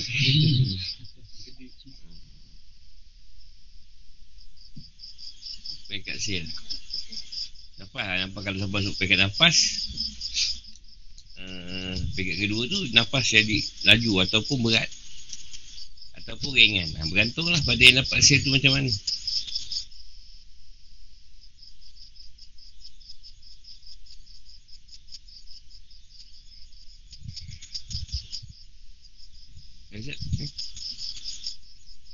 Pengailahan kiblat Surat Bakara 144 147. A'udzubillahi minasyaitonir rajim. Wa nara taqallub wajhika fis samaa. Wa lanwallinnahu al-haqqu min rabbihim. Wa ma Allahu bighafilin amma ya'malun. وَلَئِنْ أَتَيْتَ الَّذِينَ أُوتُوا الْكِتَابَ بِكُلِّ آيَةٍ مَا تَبِعُوا قِبْلَتَكَ وَمَا أَنْتَ بِتَابِعٍ قِبْلَتَهُمْ وَمَا بَعْضُهُمْ بِتَابِعٍ قِبْلَةَ بَعْضٍ يَعْلَمُونَ الْحَقُّ مِنْ رَبِّكَ فَلَا تَكُونَنَّ مِنَ Kami melihat wajahmu, ini Muhammad, menengadah ke langit. Maka akan kami palingkan engkau ke kiblat yang kau senangi. maka hadapkanlah wajahmu ke arah Masjidil Haram. Dari mana saja kamu berada, hadapkanlah wajahmu ke arah itu. Dan sungguhnya orang-orang yang diberi kitab, yang ditawar dari Injil, tahu bahawa pemindahan kiblat itu adalah kebenaran dari Tuhan mereka. Dan Allah tidak lepas dari apa yang mereka kerjakan. Dan walaupun engkau, yakni Muhammad, memberikan semua ayat keterangan pada orang-orang yang diberi kitab itu, mereka tidak akan mengikuti kiblatmu, dan kau pun tidak akan mengikuti kiblat mereka. Sebagian mereka pun tidak akan mengikuti kiblat sebagai yang lain. Dan jika engkau mengikuti keinginan mereka dan sampai ilmu padamu, saya engkau termasuk dengan orang yang zalim. Orang-orang yang telah kami beri kitab yang Taurat dan Injil mengenalnya Muhammad seperti mereka mengenal anak-anak mereka sendiri. Sedangkan sungguhnya sebagian mereka pasti menyembunyikan kebenaran, padahal mereka mengetahuinya. Kebenaran itu dari Tuhanmu, maka jangan sekali-kali engkau Muhammad termasuk orang yang ragu. Al-Baqarah 144-147.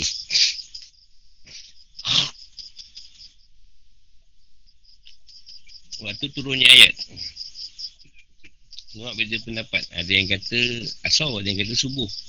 Pertukaran tu Ibn Abbas At-Tabari, ayat ini lebih dulu diturunkan daripada firman Allah SWT. Orang-orang yang kurang akalnya dan dari manusia akan berkata. Ini berkuat dengan riwayat Bukhari oleh Al-Bara bin Azib dan hadis dahulu. Dia berkata Rasulullah SAW tiba di Madinah dan beliau menunaikan solat dengan menghadap ke Baitul Maqdis selama 16 atau 17 bulan. Sementara beliau ingin menghadap ke Kaabah. Akhirnya Allah SWT menunaikan firmannya, sungguh kami sering melihat mukamu menengadah ke langit. Satunya ayat ini, orang yang kurang akalnya iaitu kaum Yahudi berkata, apa yang malingkan mereka, ini umat Islam, dari kiblat yang dahulu. Mereka telah berkiblat kepadanya. Allah pun berfirman, katakanlah punya Allah lah timur dan barat. Sedangkan menurut Az-Zamakhsyari, ayat ini turunnya dari tilawahnya susunan dalam mushaf lebih belakang daripada firmannya. Orang yang kurang akal yang dari manusia akan berkata. Dan ini berfungsi sebagai pemberitahuan tentang perkara yang masih gaib dan perkara itu sebelum perkara itu terjadi. Iaitu sikap yang timbul dari kaum Yahudi ketika turun perintah untuk menghadap ke Kaabah, yang mana hal ini menjadi mukjizat dari Rasulullah SAW. Juga agar jiwa kaum muslimin menjadi siap untuk menghadapi sikap yang akan diambil oleh musuh-musuh mereka. Sehingga sikap kesamaan mereka itu akan agak berkurang ketika benar-benar terjadi. Di samping hal ini berguna untuk menyiapkan jawapan atau bantahan terlebih dahulu atas mereka. Iaitu firmannya, katakanlah kepunyaan Allah lah timur dan barat. Sebab turunnya ayat, orang Yahudi dan Nasrani yang telah kami beri Alkitab, Taurat dan Injil. Ayat ini turun berkenaan dengan orang ahli kitab yang beriman, yang masuk Islam, yang Abdullah bin Salam dan rakan-rakannya. Mereka mengenal Rasulullah SAW dengan ciri-ciri dan kabar pengutusan beliau yang tercantum dalam kitab suci mereka, sama seperti seorang yang mengenal anaknya bila ia melihatnya bersama anak-anak lain.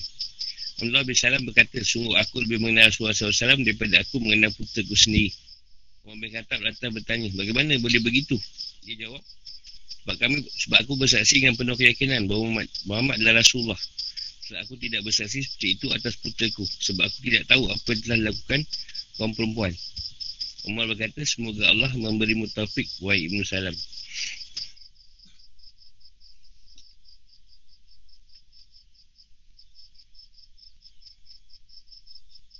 Hubungan terayat. Nak ceritakan orang Yahudi ni, kebanyakan dah tahu hal Rasulullah ni, dia lebih kenal daripada anak ni. Dia dah lama banyak bersaksi kan, Rasulullah, Muhammad ni Rasulullah. Bukan baru. Kalau bila Rasulullah tu jadi Rasul, mana yang dah tahu tu dia akan cari. Cuma yang tak yakin tu sebab atas dasar banyaklah alasan ni. Bukan masa kaum Yahudi lah, bukan Nasrani lah, tak apa kenalah cara tu tadi. Sama je macam dulu, tak ada perubahan. Banyak-banyaklah alasan ni, dia tak nak ikut macam-macam.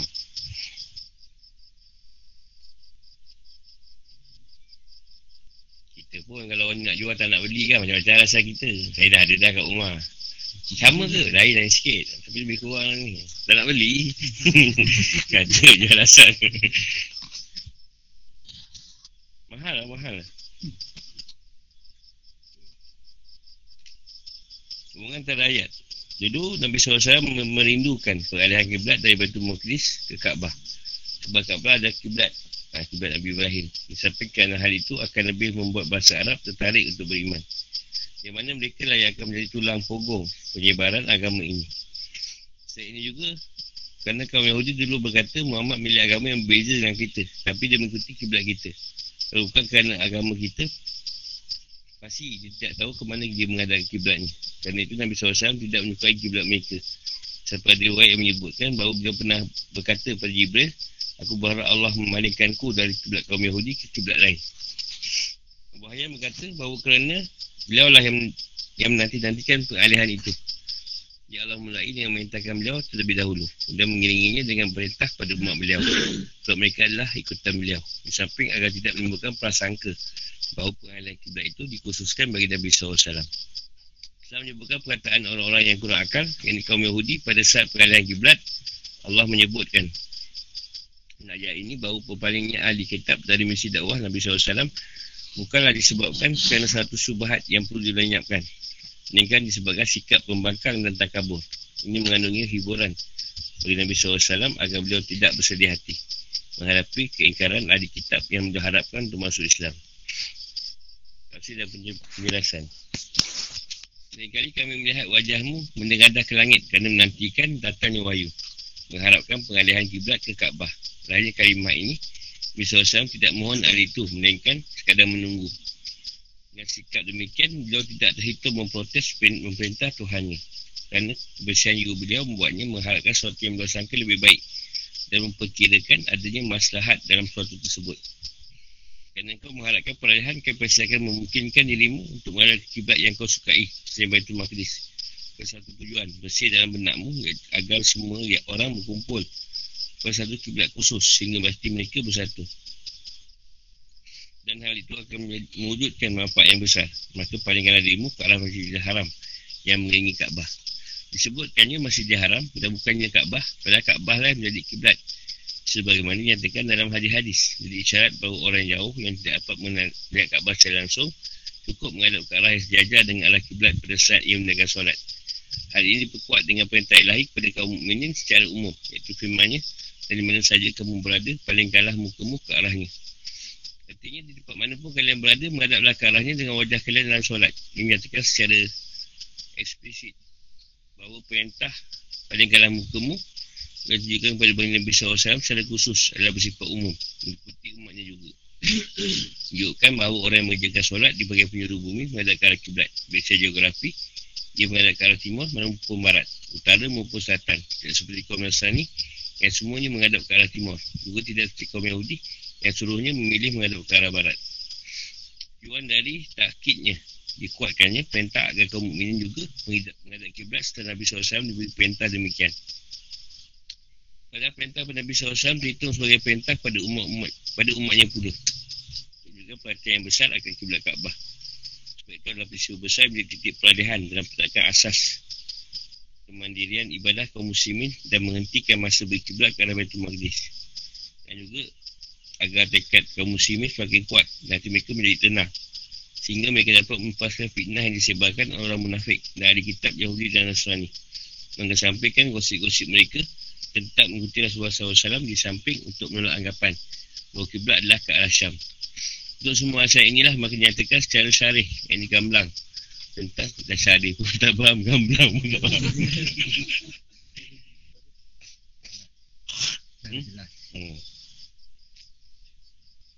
Tak adalah ustaz faham, saya tak faham. Secara jelas tentang keumuman hukum di semua tempat, dan mana saja kamu berada, palingkanlah mukamu ke arahnya. Sebenarnya Quran kembali mendebat ahli kitab yang ikut-ikutan mengobarkan atau menyebarkan fitnah paling keji sesudah peralihan kiblat. Jadi aku menyebutkan bahawa orang-orang ahli kitab yang telah diberi Taurat dan Injil sungguhnya mengetahui melalui ayat diturunkan kepada mereka dalam kitab-kitab mereka tentang diri Nabi Muhammad SAW, dan bahawa beliau akan mengerjakan solat dengan menghadap kedua kiblat, Baitul Maqdis dan kiblat kakeknya Ibrahim, yang beliau diperintahkan untuk mengikuti agamanya. Dan peralihan kiblat adalah kebenaran yang tidak perlu diragukan, dan ia adalah perintah Allah. Tetapi mereka terus-menerus mengingkari kebenaran dan menyebarkan kebatilan. Dan Allah tidaklah lengah dari perbuatan mereka. Dia akan balas perbuatan mereka. Kalimat dan Allah sekali-kali tidak lengah dari apa yang mereka kerjakan diletakkan di antara dua kalimah, kalimah yang sebelum dan yang sesudahnya, yang tujuan untuk beri janji dan ancaman pada kedua kelompok tersebut. Ini Al-Quran menerangkan sebab musabab fitnah dan berpalingnya orang-orang di kitab dari dakwah Islam sebagai hiburan bagi Rasulullah SAW agar beliau tidak bersedih akibat kengenaan ahli kitab mengikuti beliau. Pertama-tama Allah beritahu beliau bahawa mereka sebenarnya tahu bahawa itu adalah kebenaran, hanya saja mereka menutupinya dan tidak buat sesuai dengan tuntutan pengetahuan tersebut. Selanjutnya dia menghibur beliau tentang keinginan mereka menerima kebenaran dengan mengambil sikap tertentu, iaitu memilih sikap menentang kerana membangkang dan memusuhi.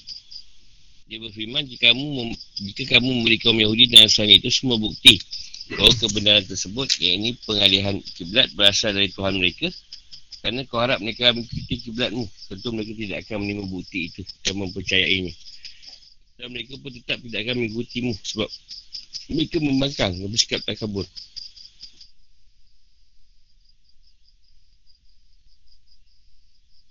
Mereka tidak akan mengikuti kiblatmu meskipun sudah ada bukti nyata atas kenaikan lahir yang diperintahkannya, iaitu berkiblatnya dirimu ke arah Kaabah. Dan setelah hari ini kamu tidak akan mengikuti kiblat mereka lagi, demi memutuskan harapan mereka bahawa dirimu akan berkiblat ke Baitul Maqdis. Bagaimana mungkin hal ini boleh diharapkan sebab mereka tidak memiliki satu kiblat yang tertentu. Isa dulu kiblatnya bersama Musa, tapi setelah meninggalnya Isa dan tadinya perubahan pada Injil, kaum Nasrani mengambil kiblat yang lain. Adapun kamu, wahai Muhammad, mengikuti kiblat Ibrahim yang dihormati semua pemeluk agama-agama. Jadi kiblatnya itulah yang berlayak untuk diikuti. Tidak ada manfaat yang boleh diharapkan dari mengikuti kiblat mereka. Kaum Yahudi dan Nasrani masing-masing tidak mengubah arah kiblat mereka ke kiblat Ibrahim. Kaum Yahudi tidak meninggalkan kiblat mereka dan menghadap ke arah timur. Kerana Nasrani tidak meninggalkan kiblat mereka dan menghadap ke arah barat, kerana mereka berpegang pada pandangan masing-masing, tak peduli benar atau salah, dan tidak memandang bukti, tapi hanya berjalan dengan bertaklid buta.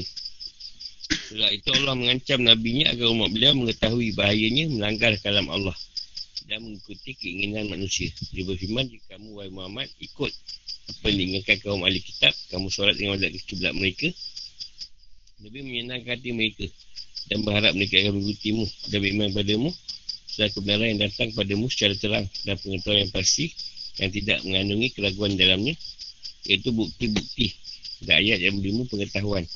Saya kamu termasuk orang-orang yang zalim atau menzalimi diri sendiri, yang pantas dihukum di dunia dan di akhirat. Ini sebenarnya ditujukan pada kaum mukminin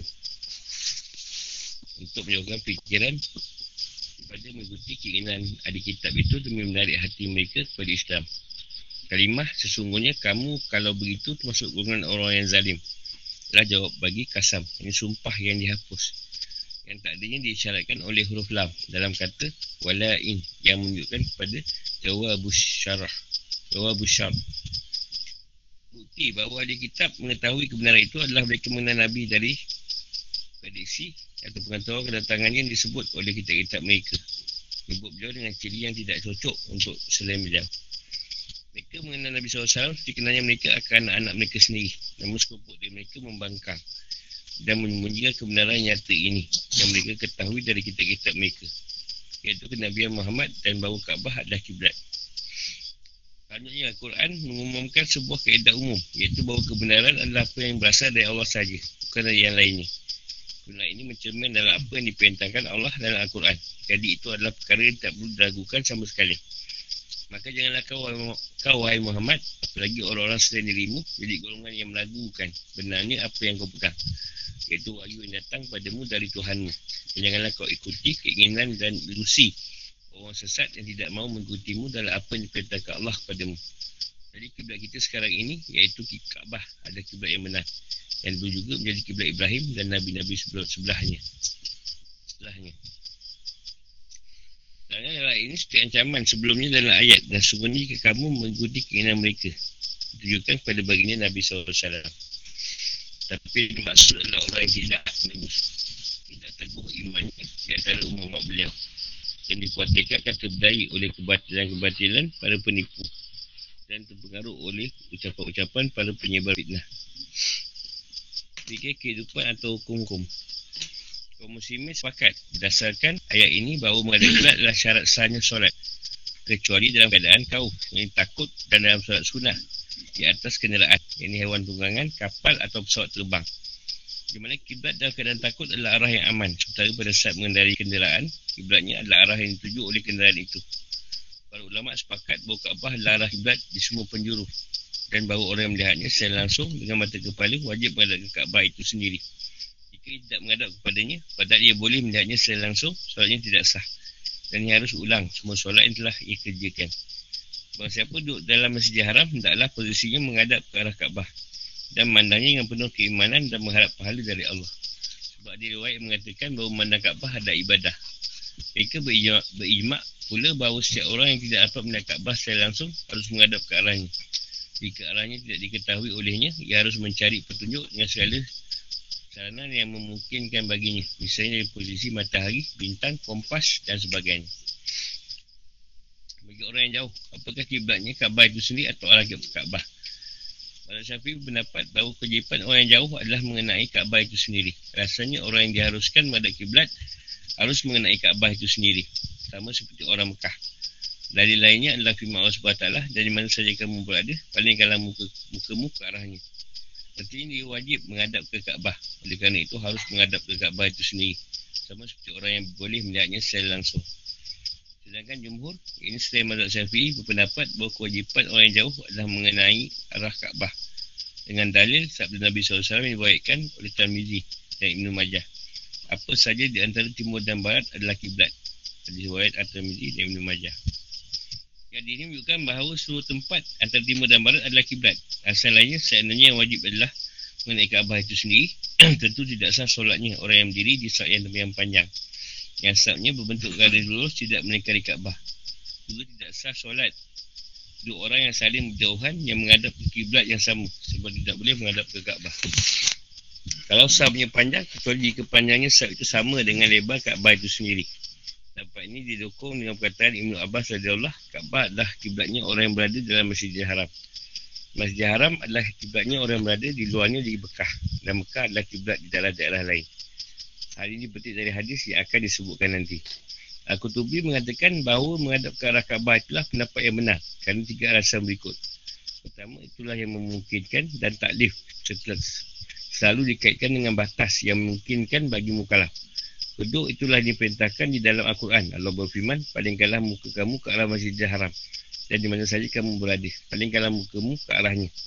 Artinya di tempat mana pun kalian berada, timur ataupun barat, menghadaplah ke arah Masjidil Haram. Ketiga, para ulama pendapat dengan saf yang panjang yang diketahui secara pasti bahawa panjangnya berapa kali lipat dari lebar Kaabah. Inilah pendapat yang rajih menurut saya, kerana tidak memungkinkan untuk menghadap ke badan Kaabah itu sendiri, juga demi mempermudah bagi manusia. Ibn Abbas radhiyallahu anhu meriwayatkan bahawa Nabi SAW pernah bersabda, Kaabah adalah kiblat orang yang berada di dalam Masjidil Haram. Masjidil Haram adalah kiblat penduduk tanah suci, dan tanah suci adalah kiblat umatku yang berada di kawasan lain di bumi ini. Siapa yang dalam Masjidil Haram menghadap Kaabah, siapa yang luar Masjidil Haram menghadap Masjidil Haram. Siapa yang luar kawasan tanah suci tadi menghadap dia ke Masjidil Haram tu. Apa tak nampak perbezaan pendapat ini memunculkan perbezaan pendapat lain mengenai hukum solat atas Kaabah. Mazhab Hanafi memandang bahawa kiblat adalah arah Kaabah dari dasar bumi sampai ke puncak langit, membolehkan solat padu maupun sunnah di atas Kaabah. Tapi kebolehan ini bersifat makruh, sebab menaiki Kaabah terhitung tidak beradab dan tidak mengagungkannya. Padahal mengagungkan Kaabah adalah sesuatu yang wajib, dan Nabi SAW pun telah melarangnya. Mazhab Syafi'i membolehkan solat padu maupun sunnah di atas atap Kaabah, asalkan menghadap langsung pada salah satu bahagian bangunannya atau tanahnya yang terpasang secara tetap. Misalnya ambang pintunya, dua pintunya yang terbuka, atau tongkat yang dipaku pada pintu itu, yang ukurannya 2/3 hasta atau lebih dengan ukuran hasta manusia, meskipun benda tersebut berjarak 3 hasta dari orang yang solat. Mazhab Amali juga membolehkan solat sunnah di atas atap Kaabah, tapi menurut mereka solat fardu tidak sah, yang dari firmannya, dari mana saja kamu berada, palingkanlah mukamu ke arahnya. Dan orang yang menjaga solat atas Kaabah tidak menghadap ke arah Kaabah. Sedangkan solat sunnah didasarkan pada peringanan dan toleransi, dengan dalil boleh mengerjakannya sambil duduk atau sambil menghadap ke selain arah kiblat dalam perjalanan di atas kenderaan. Sedangkan mazhab Maliki menganggap solat atas Kaabah tidak sah, kerana orang berada di atas Kaabah tidak menghadap kepadanya, mereka menghadap ke sesuatu selainnya. Firman Allah palingkanlah mukamu ke arah Masjidil Haram, menunjukkan bahawa orang solat harus memandang ke depan, bukan ke tempat sujudnya. Kalau dia memandang ke tempat sujud, berarti ia telah menghadap ke arah Masjidil Haram. Ini adalah mazhab Imam Maliki. Sedangkan jumhur berpendapat bahawa orang solat sambil berdiri dianjur memandang ke tempat sujudnya. Mazhab menambahkan bahawa pada saat rukuk, orang yang solat memandang ke punggung kakinya, pada saat sujud memandang ke hujung hidungnya, dan pada saat duduk memandang ke pangkuannya. Tempat inilah yang paling sahih, kerana menghadap ke arah Masjidil Haram telah terwujud. Sedangkan memandang ke tempat-tempat tersebut bertujuan agar orang yang solat tidak terganggu konsentrasinya dengan perkara lain, bila ia tidak membatasi pandangannya pada tempat-tempat yang mereka sebutkan tadi. Dengan perintah palingkanlah mukamu, ini berkiblat ke Baitul Maqdis, telah dinasak hukumnya.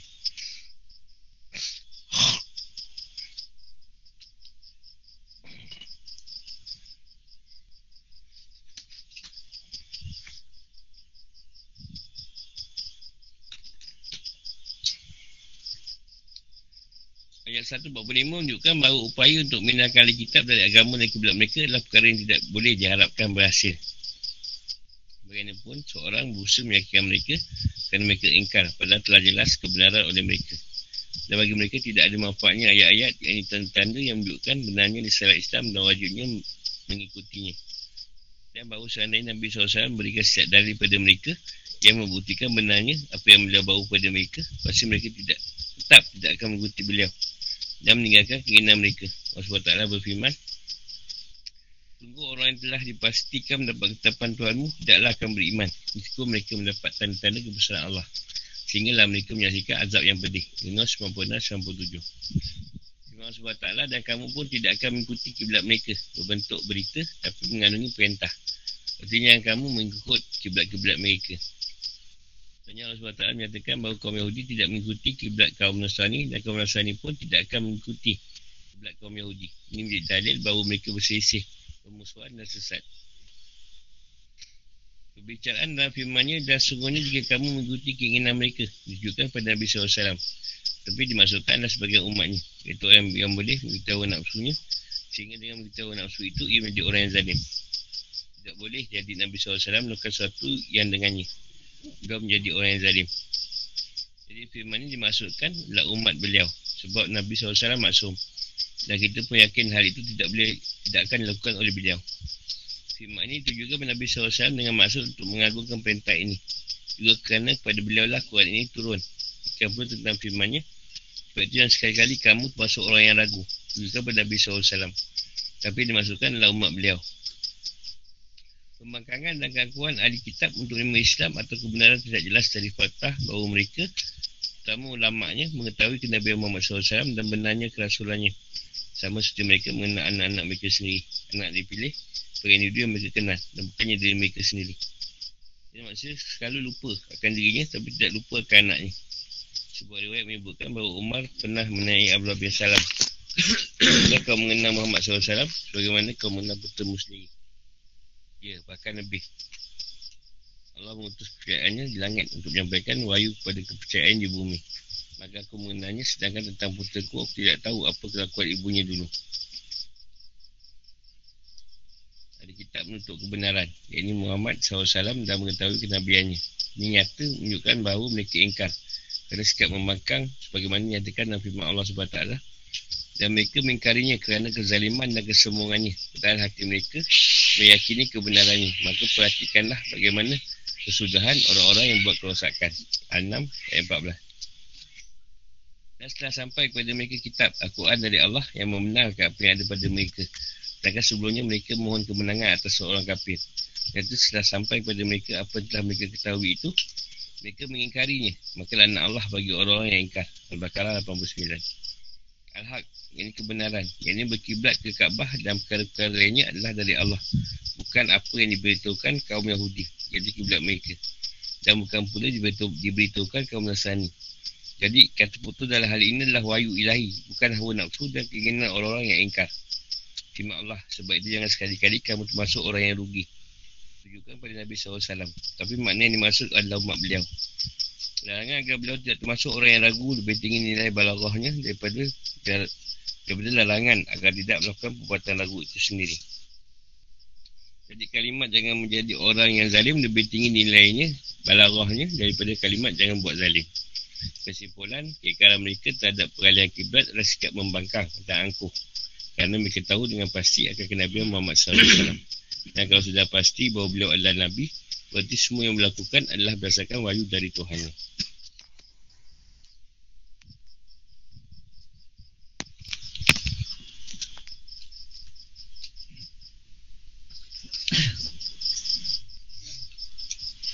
Salam tu, sedangkan kita putera tu tak tahu apa kelakuan ibunya dulu.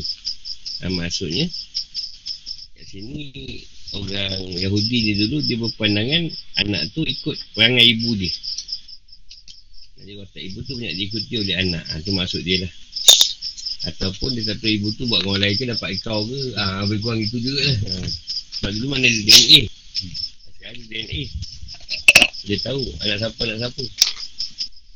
Itu maksud dia, dia orang lebih kenal Rasulullah.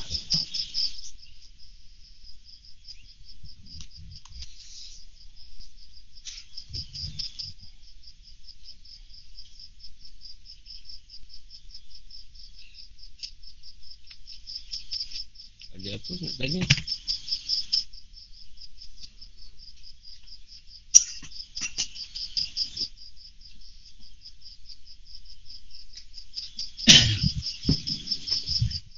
Banyak sebut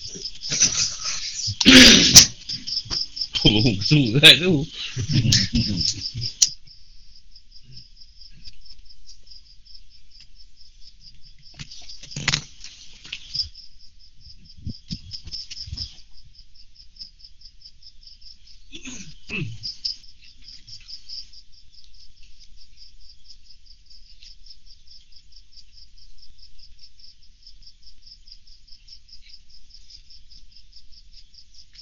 Dekat situ umat Muhammad ni pun dia pesan lah, janganlah kita buat sesuatu tadi ubah agama sebab itu cakap orang lain.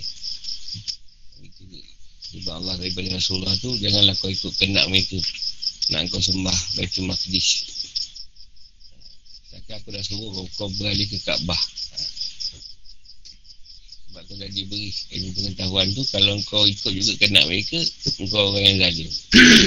Maknanya kat sini samalah kita jadi orang yang besar-besar. Kadang kita terpaksa ikut apa yang orang lain nak, yang mencangang agama. Itu yang sebab banyak ulama' atau imam tak nak ikut kerajaan yang merintah lah.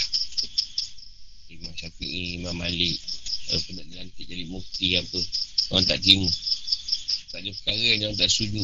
Yang nanti diorang cakap tak boleh terima, jadi biarlah dia tak duduk dalam kerajaan tu.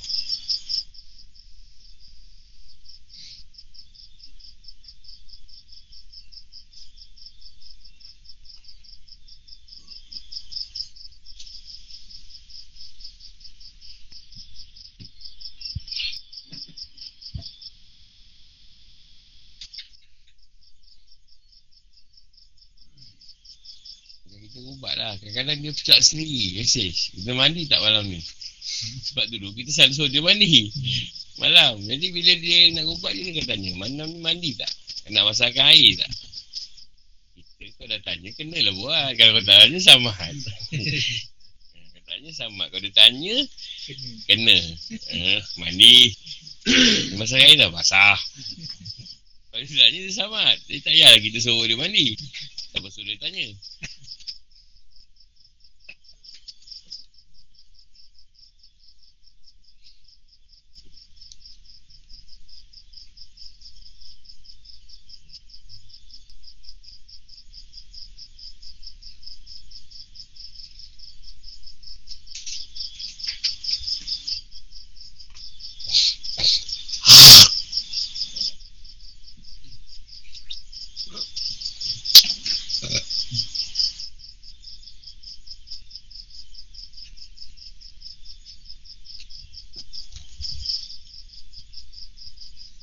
Jangan sangsi pada apa yang Allah firman tadi.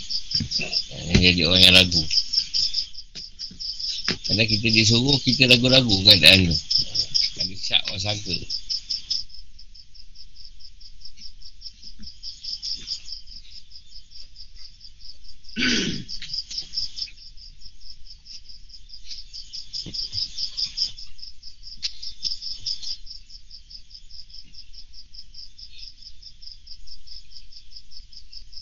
contoh lah, dia belakang tu aku belakang ni seorang tu kita solat.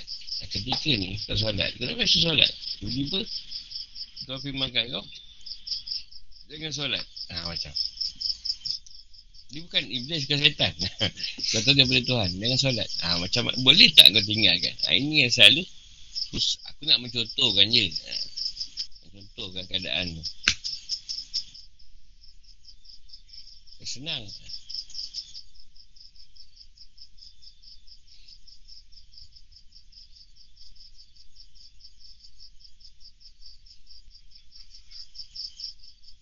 Okey, kita tak ambil bulan lain.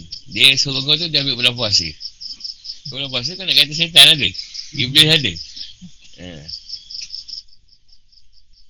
Kalau bulan lain mungkin lah, mungkin boleh sebut bisikkan bulan puasa. Nak contohkan, maknanya macam peradaan kiblat ni lah. Benda yang susah sebenarnya nak ubah.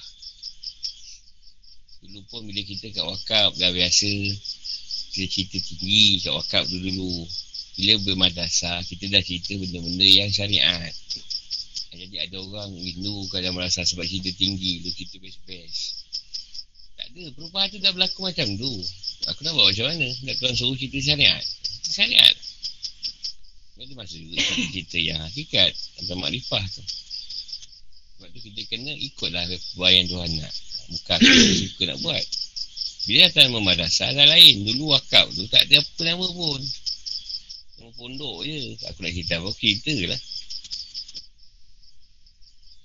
Susah nak mengubah. Aku pun nak ubah daripada keadaan wakaf daripada madrasah. Dah tahu dah bila madrasah dia akan buat pada cerita yang umat. Cerita umat tu dia mesti menekankan pada syariat tu lebih. Dah senang tu sikit-sikit. Sampai ni boleh baca lah tafsir Al-Quran ni. Kalau dulu macam tak baca Quran baca, tapi tafsir tu baca juga. Tapi nak kupaskan tu tak apalah, tak ada cerita.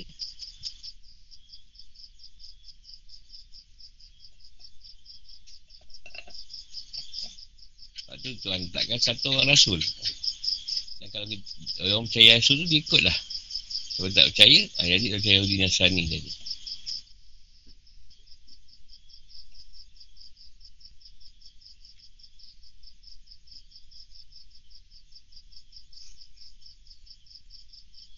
Senang lah, kalau Atif meninggal, syurga lah tempat dia sekarang. Kalau ulama meninggal, tak sebut pun. Kan, senang je, kau nak tengok sekarang je. Siapa yang dia lebih kan? Kalau kau terkenal, kau artis,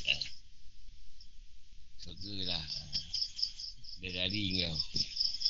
Kalau kau ulama ke, kau orang yang ajar agama, tak ada pun masuk. Itulah keadaan ni.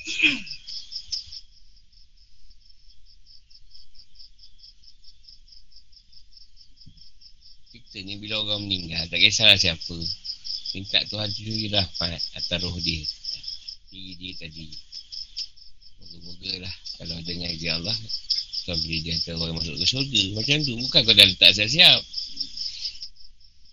Macam syurga neraka tu, kau punya pula. Asal orang jahat je, kompom tu masuk neraka. Kompom lah. Dia kompom kat sini, dia pun tak tahu kat mana.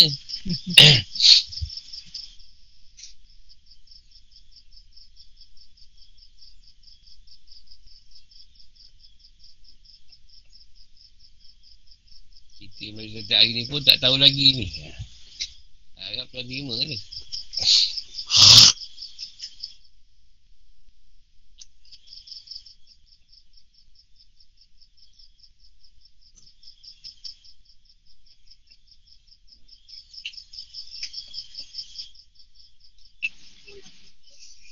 Guru nak tanya.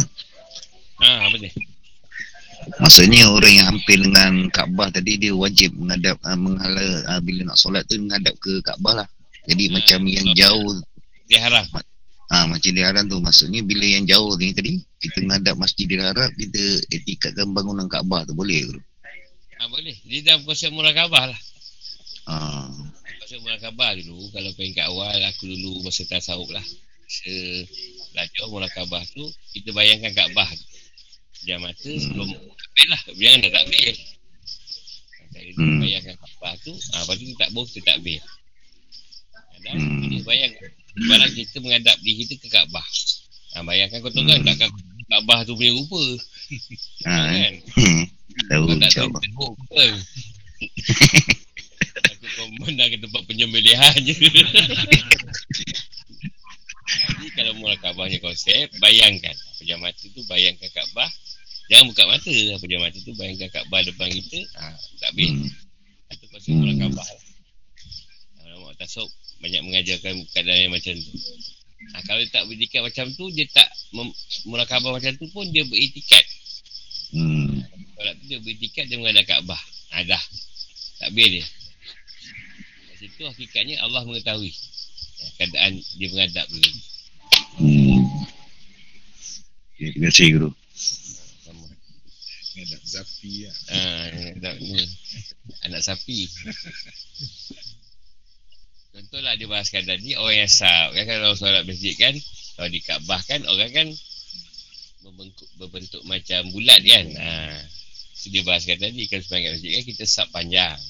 Adakah kat situ sama? Sama. Sebab pada keadaan menghadap kiblat tadi, dia berdasarkan individu tu sendiri. Dia luar daripada Kaabah, walaupun luar Masjidil Haram, dia kira individu tu sendiri. Kiblat tu pada individu, bukan bertakluk pada jemaah tu. Janganlah imam dah menghadap tu, kau menghadap belakang. Ikut je lah imam tu punya menghadap. Sebab guru cakap ni individu, aku nak menghadap belakang lah. Timur barat pun wajah Allah juga. Kalau nak belakang dia tandas. Sebab tu kalau buat tandas pun tak digalakkan membelakangi kiblat. Sebagai tahap tu buat tandas pun kau boleh ada kiblat. Jangan belakangkan kiblat. Kalau kau buat rumah, tengok-tengok keadaan tandas tu. Tak ngadap pun jangan lari daripada membelakangkan. Kalau kau dah terbuat, tidak masalah. Itu lain. Atau kita beli rumah taman ke apa, itu lain. Itu jangan ikut, itu tak ada masalah. Kalau kita ada buat rumah sendirilah, tak ada pun jadi tidak ni lah membelakangkan.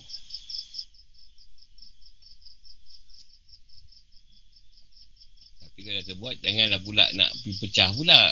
Malam ni pergi pecah tandas. Tak ada masalah pun. Dia cuma dia orang pegang macam tu, tak salah pun. Dari segi hakikat tak ada masalah. Nak gambar tu ke mana pun tak ada masalah sebenarnya. Dah berat kat luar pula. Tak ada masalah, cuma diletakkan lah. Bukanlah dalam disebut satu suruhan, tidak. Orang tu dulu pandangan. Lalu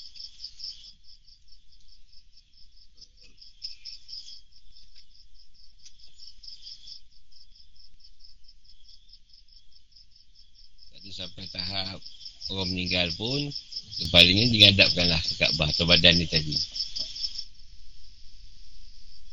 Bagi solat.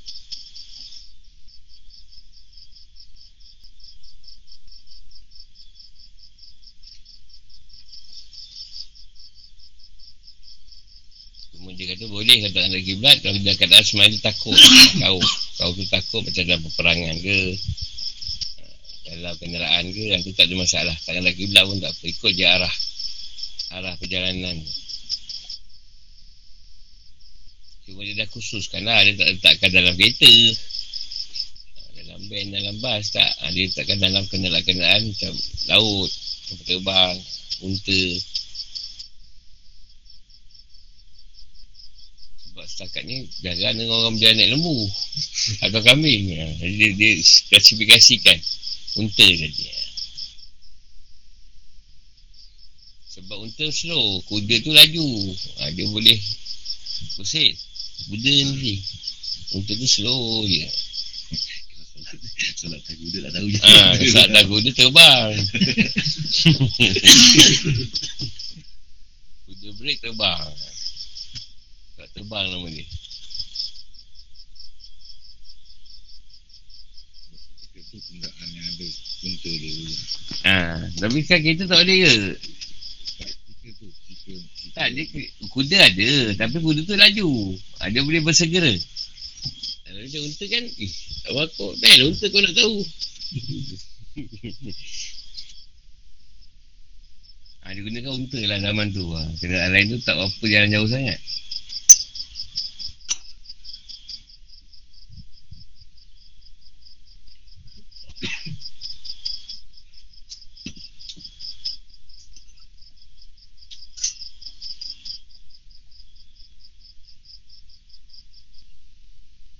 Lagi nak tanya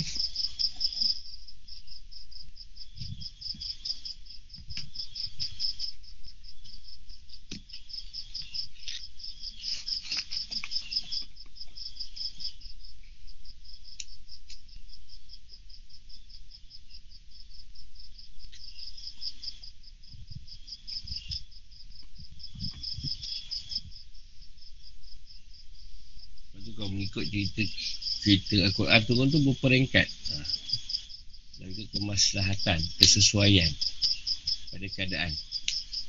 Sebab tu kalau kita nak berubah pun, jadi lebih baik pun mesti ikut keadaan. Tak ada sekali arung.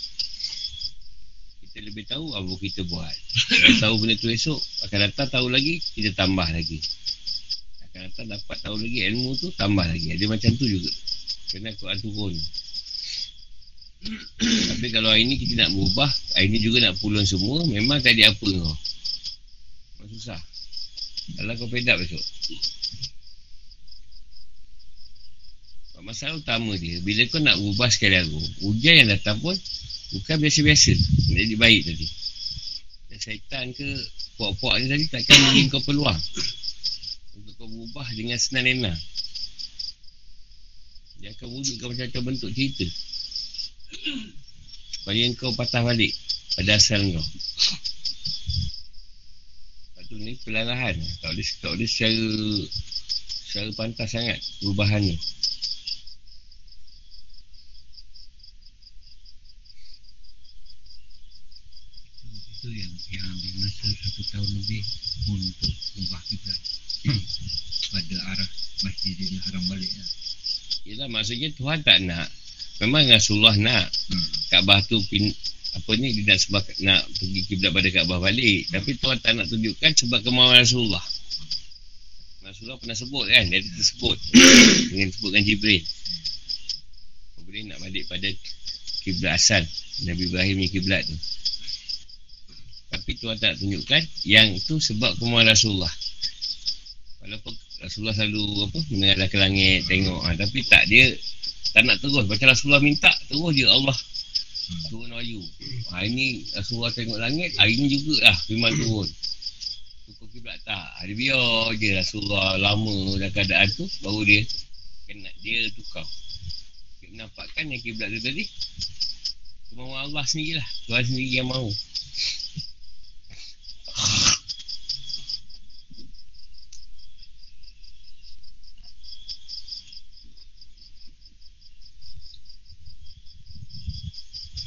Macam kita minta macam-macam tak dapat, time tak nak dapat pula. Sebab Tuhan tak nak aku ikut cakap engkau.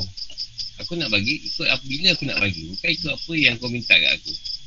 Aku bukan hamba kau, kau lah hamba aku. Jadi bila aku nak bagi, ikut aku nak bagi bila. Macam tu lah. Dia tak nak macam terus doa tu dapat bayar.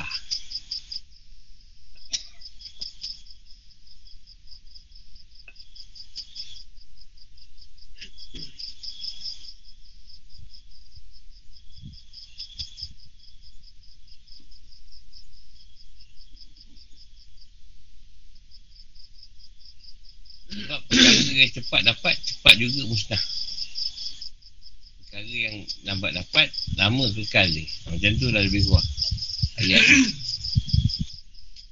Ada orang senang kaya, dia turun senang balik miskin. Sebab dia terkejut dengan sebab dapat duit banyak. Jadi dia tak tahu belanja kan, ilmu pun tak ada, sekejap duit tu habis. Tapi orang yang busa daripada awal susah, sikit demi sikit mengumpul duit tadi, dia dah tahu. Dia dah banyak kali kena tipu, dia dah tahu duit tu macam mana nak uruskan.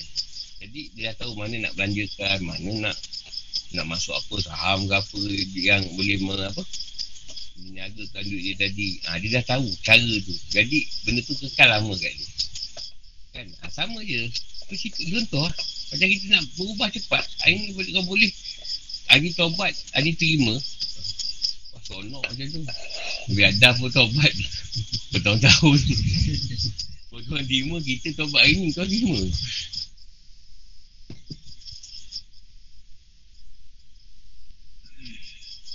Memang dia mengampunkan dosa-dosa tadi. Tapi nak tengok istiqamah kita bertaubat tadi. Istiqamah tak bertaubat.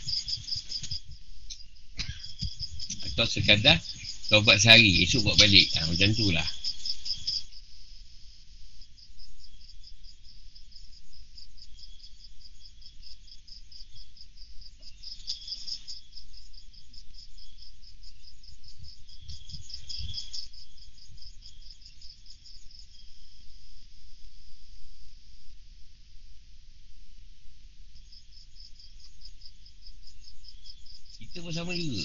Tak minta tu dapat.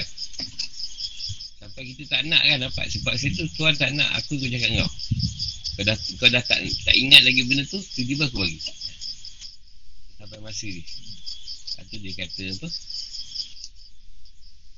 Dia nak dengan kendak dia juga. Dia tak mau ikut kendak kita. Yang nak suruh kita tu. Lepas tu bila kita doa tu istiqamah. Sampai masa dia bagi lah.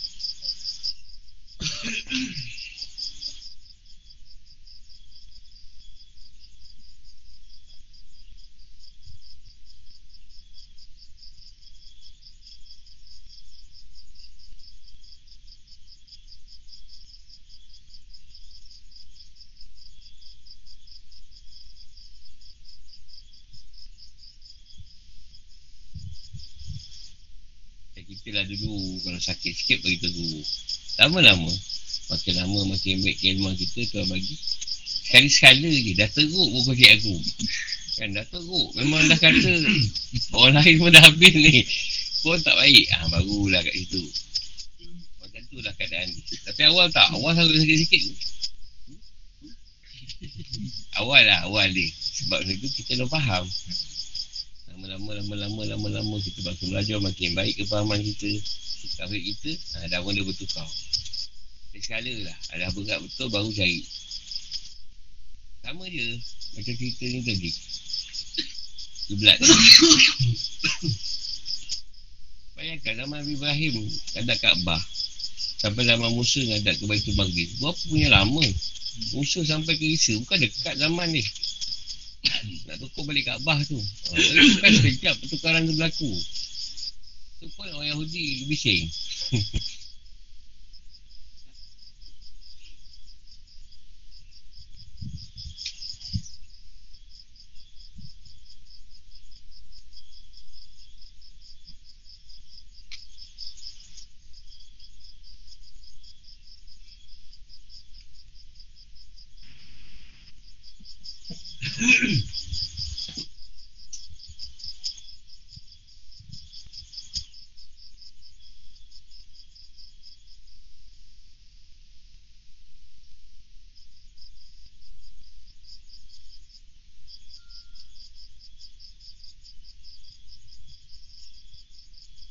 Kita tu yang aku nak masa kubah tu atas madrasah tu dah lama tak boleh, tak berjaya je.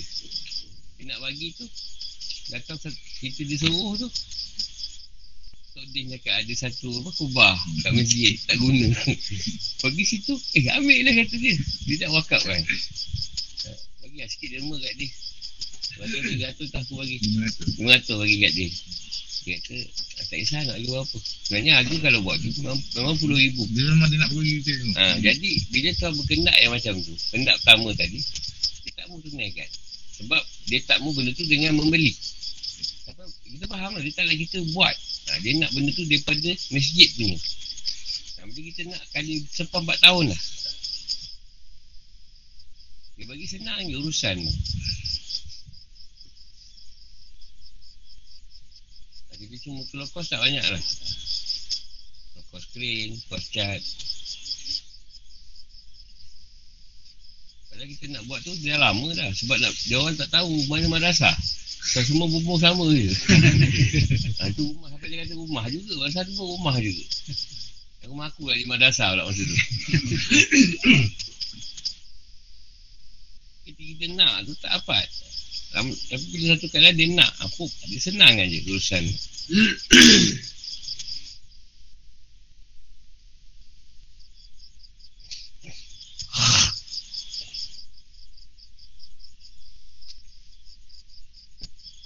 Ada orang sakit nak beli ubat mahal-mahal, tak baik-baik.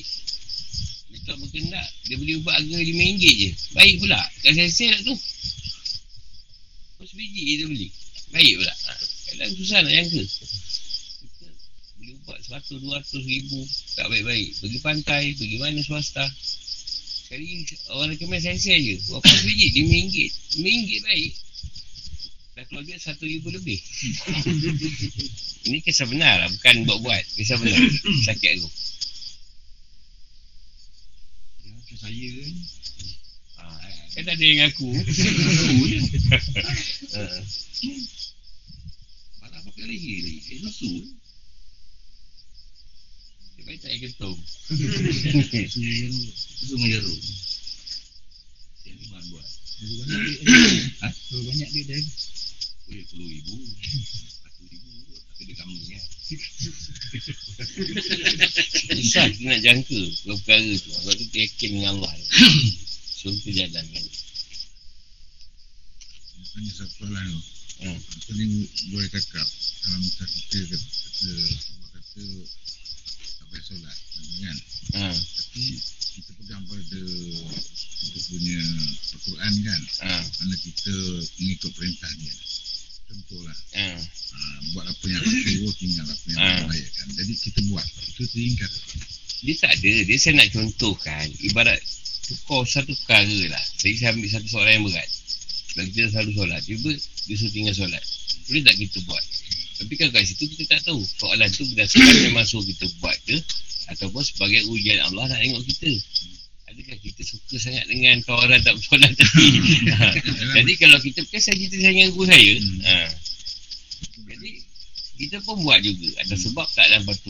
Mungkin kat situ Tuhan nak uji kita saja, nak tengok kita macam mana. Tapi kalau betul dia nak tak buat, dia akan buat satu hukuman.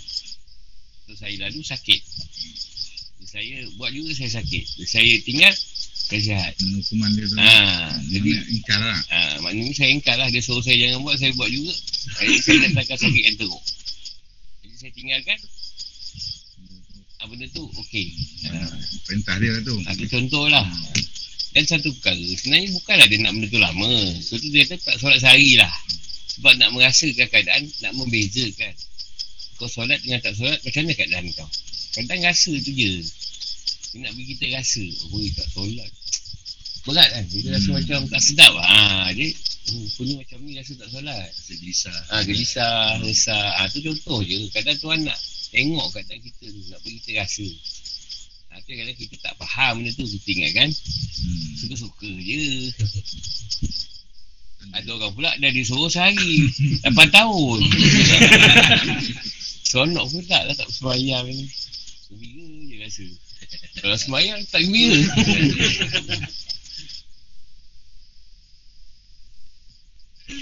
Itu susah nak dibaca. Cuma saya baca, kalau saya engkar, dia akan hukum kifarah tu. Jadi saya tahu benda tu saya kena ikut juga. Tapi kalau saya ikut tu sekadar dia nak uji saya, saya normal. Malah saya buat tu lebih baik. Itu je. Biasa kalau kita engkar, dia kifarah. Saya baca kat kifarah tu je. Biasa dia bantai sakit. Dia bantai sakit sampai kita tak boleh buat benda tu. Jadi nampaklah kat situ kita tak buat sebab sakit kita kan. Jadi orang ni tak ada fitnah lah. Dia tak buat, nak buat apa, nak bangun pun tak boleh.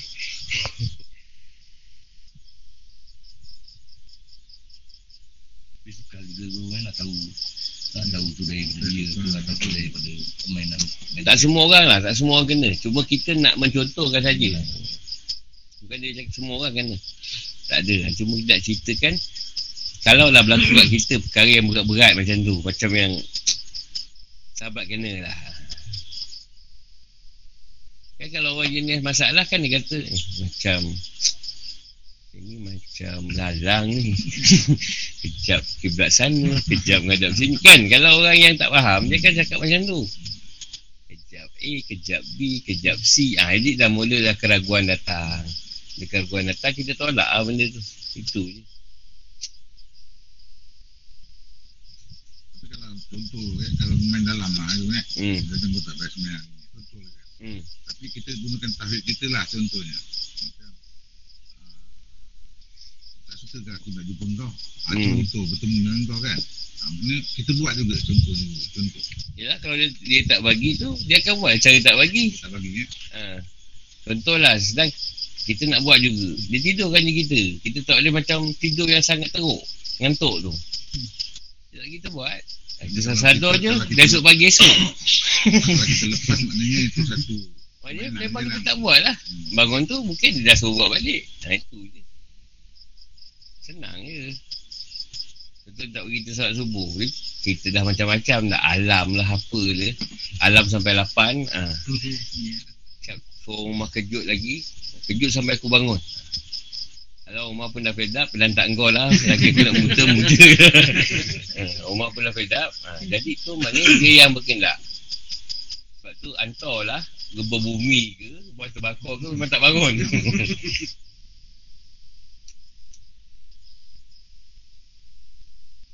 Kalau dia berkendak, senang je. Kau boleh dengar subuh tu. Wallah, lepas tu kau bangun. Itu senang je. Dan bangun memang ketika tu kencing yang teramat. Nak kencing. Tak boleh nak tidur dah tak boleh. Dah bangun kencing, dah tahu memang azan. Sekarang tidur balik. Dia dua tak rasa nak terkencing, nak terberak sangat. Dua tu ke. Dan kau kena bangun juga. Kau tak boleh buat apa.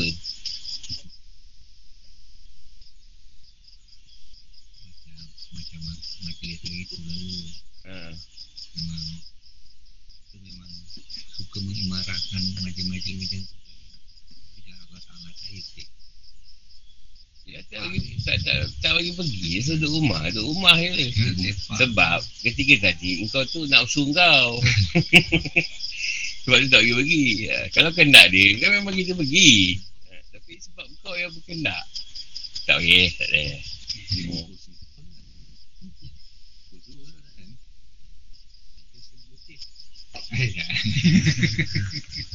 Tak kan, ingat saya dulu bila korban saya boleh ditidurkan. Tak pernah ingat tak? Sampai dah pukul 6 petang baru saya bangun. Dia tak selesai terlibat tu. Bukan kita nak tidur. Dah memang tu ada majlis. Dah murid seperti magu turun. Boleh sampai kasar. Dia tak bagi join tau. Maknanya banyak majlis saya kena tak dapat. Banyak ustaz tak tahu. Ustaz dia kadang kena bawa macam nak awal tahun, akhir tahun. Dia tidur kan je. So kan maghrib pun sadar. Memang tak ni lah.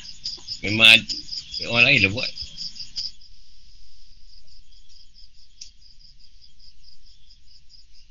Dah faham lah kendak dia tu. Tadi tu saya cakap dengan saya,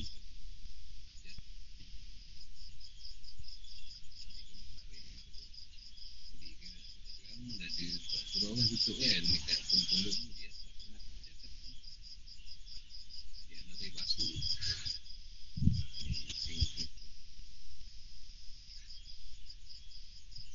Dia musafir ni lain. Sebab tu kadang-kadang ada musafir yang dia tak berkendak kita solat di tengah-tengah highway tu. Jadi dia macam kita diberitahu solat kat madrasah je. Kalau kadak pun kat madrasah. Aku buat ikut je lah. Aku pernah pergi kan nak semayang daripada ni lah, daripada Damansara tu, subuh tu. Damansara tu dia dah cakap dalam semayang kat sampai ke dah semayang. Nafsu baik sangat. Masuk hari ni curau boleh penuh. Curau penuh, tempat uduk penuh, tunggu pun orang tak keluar. Jalan depan sikit. Sama. Memang dah sampai dah siang, sampai ke Kedah dah. Memang kat Kedah semayang. Dah tahulah. Dia akan buatkan kita tak boleh buat benda tu. Kita pula ketika tu nak solat kan. Mesti nak buang air dulu. Tandas boleh penuh. Sekali tu kan musafir boleh tak puasa kan. baik, nak bersu baik. Puasa walaupun musafir tak ada tinggal. Tak bagi puasa tu kan. Kena nak buat bekal, bekal tinggal. Nak masuk anak tak boleh nak masuk penuh. Tak bagi puasa. Kalau seman ni bukan ni kan, boleh parking tepi kan makan. Harga boleh lupa. Lepas tu nak masuk anak pun tak ada penuh. Apa pun tak boleh. Apa pun tak ada. Isap okok je lah. Berbuka tapi isap okok.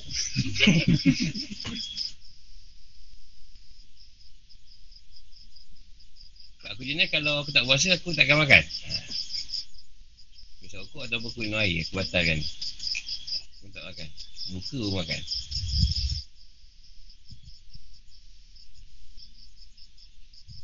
Sebab kalau kita berbuka, sama orang yang puasa tadi, dapat berkat tu tadi. Rasa berbuka tu juga. Walaupun tak puasa hari tu. Orang musafir tu. Orang bersakit.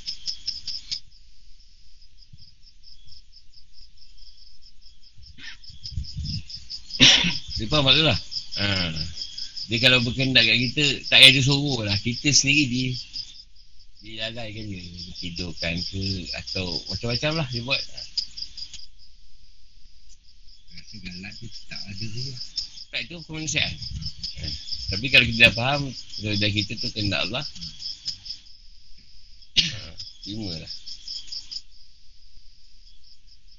Kalau kita buat tu tak ada, bagi kita tak ada kifarah, mana dia kadang bukan kifarah dah. Dia kalau dah membakar, dia tak kifarah. Dia cuma tidurkan ke. Tu je lah. Kan pernah kena banyak kali. Nak juga. Dia tak kifarah. Dia cuma dia tidurkan saja ataupun dilekakan kita.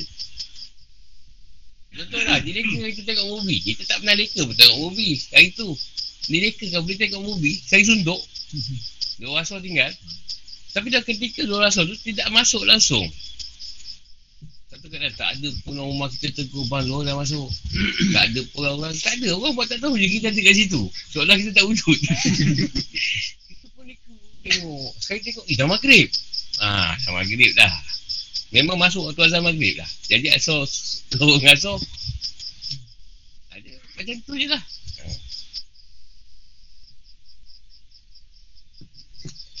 Tu contoh lah, bukan sengaja. Sengaja nak buat macam guru kita tu. Dia katakan diri sendiri. Itu kau yang nak. Kau pula menyonok ke ni. Bawa kereta pun buat taruh RSM. Jangan tengok. Jangan tengok. Kau masuk dah dulu.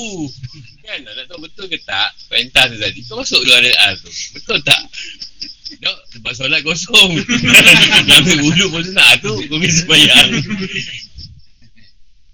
Kau dah nak tipu. Bukan suruhan dia. Suruhan dia tak bukan kita reka. Ada memang dia nak. Dia panakkan je kita. Itu contoh lah. Bukan kita reka-reka sendiri sengaja. Sengaja tu lain.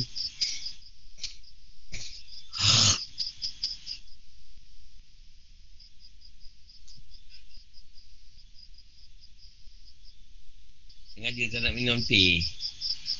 Tak nak minum juga. Tapi kalau dia tak bagi, tak ada. Kau tengok lah. Tak minat. Kau masuk muntah.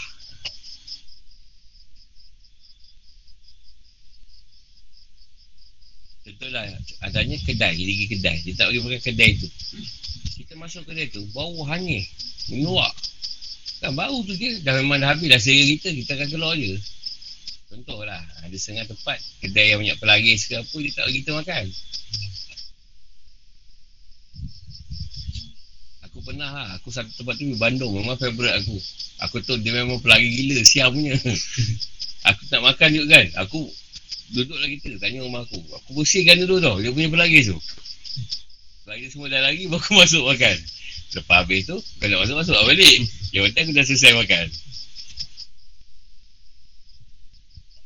Bandung itu memang dah sedap. Cuma mungkin tamak agaknya lah. Dia nak kari ayam macam mana dah. Memang, sebab aku dah bezakan. Bila aku buang dia pelaris, menu tu tak rasa yang sama. Maksudnya dia memang dia punya sedap tu ada. Kan rasa orang kan bila pelaris buang, makanan hancur kan. Memang Memang rasa tu juga aku datuk. Memang dia sedap, tapi sebab dia tamak asal aku. Dia nak orang tarik orang kan. Lagi ni dia tarik orang. Dia macam ni lah, dia ada pakai gonorowa tu, macam gorila besar tu. Kau lalu kan, dia tarik kereta kau ke situ berhenti tau. Kau pun tak parking lah. Dia nampak kedai. Makan lah. Dia macam tu. Kau pun makan bodoh. Macam bodoh je makan kat situ. Sebab dia bungkus pula, 20 bungkus. Tapi tak tahu ni nak bagi siapa lah. Malasal lah korang tau. Panak kan. Macam kau sudut ni kau kena ambil sakit tadi, pindah kat engkau. Itu yang kau kena keluarkan lah. Kahak ke, apa ingos ke, apa ke. Lagi nak tanya? Ada kucing je lah. Kucing lah, kita tak ikut muzakarah. Dia ni tak pernah miss. Kalah orang pula. Saya kenak Tuhan duduk kat dia. Nak suruh muzakarah walaupun kucing. Tak pernah miss. Sebab dia kecil. Kalau kau boleh kecilkan macam badan dia, mungkin kau akan depan aku ni. Tapi kau tak boleh kecilkan lagi badan lah. Kau tak mungkin kau besar kucing kan. Ni belengkau bagus lah. Cantik.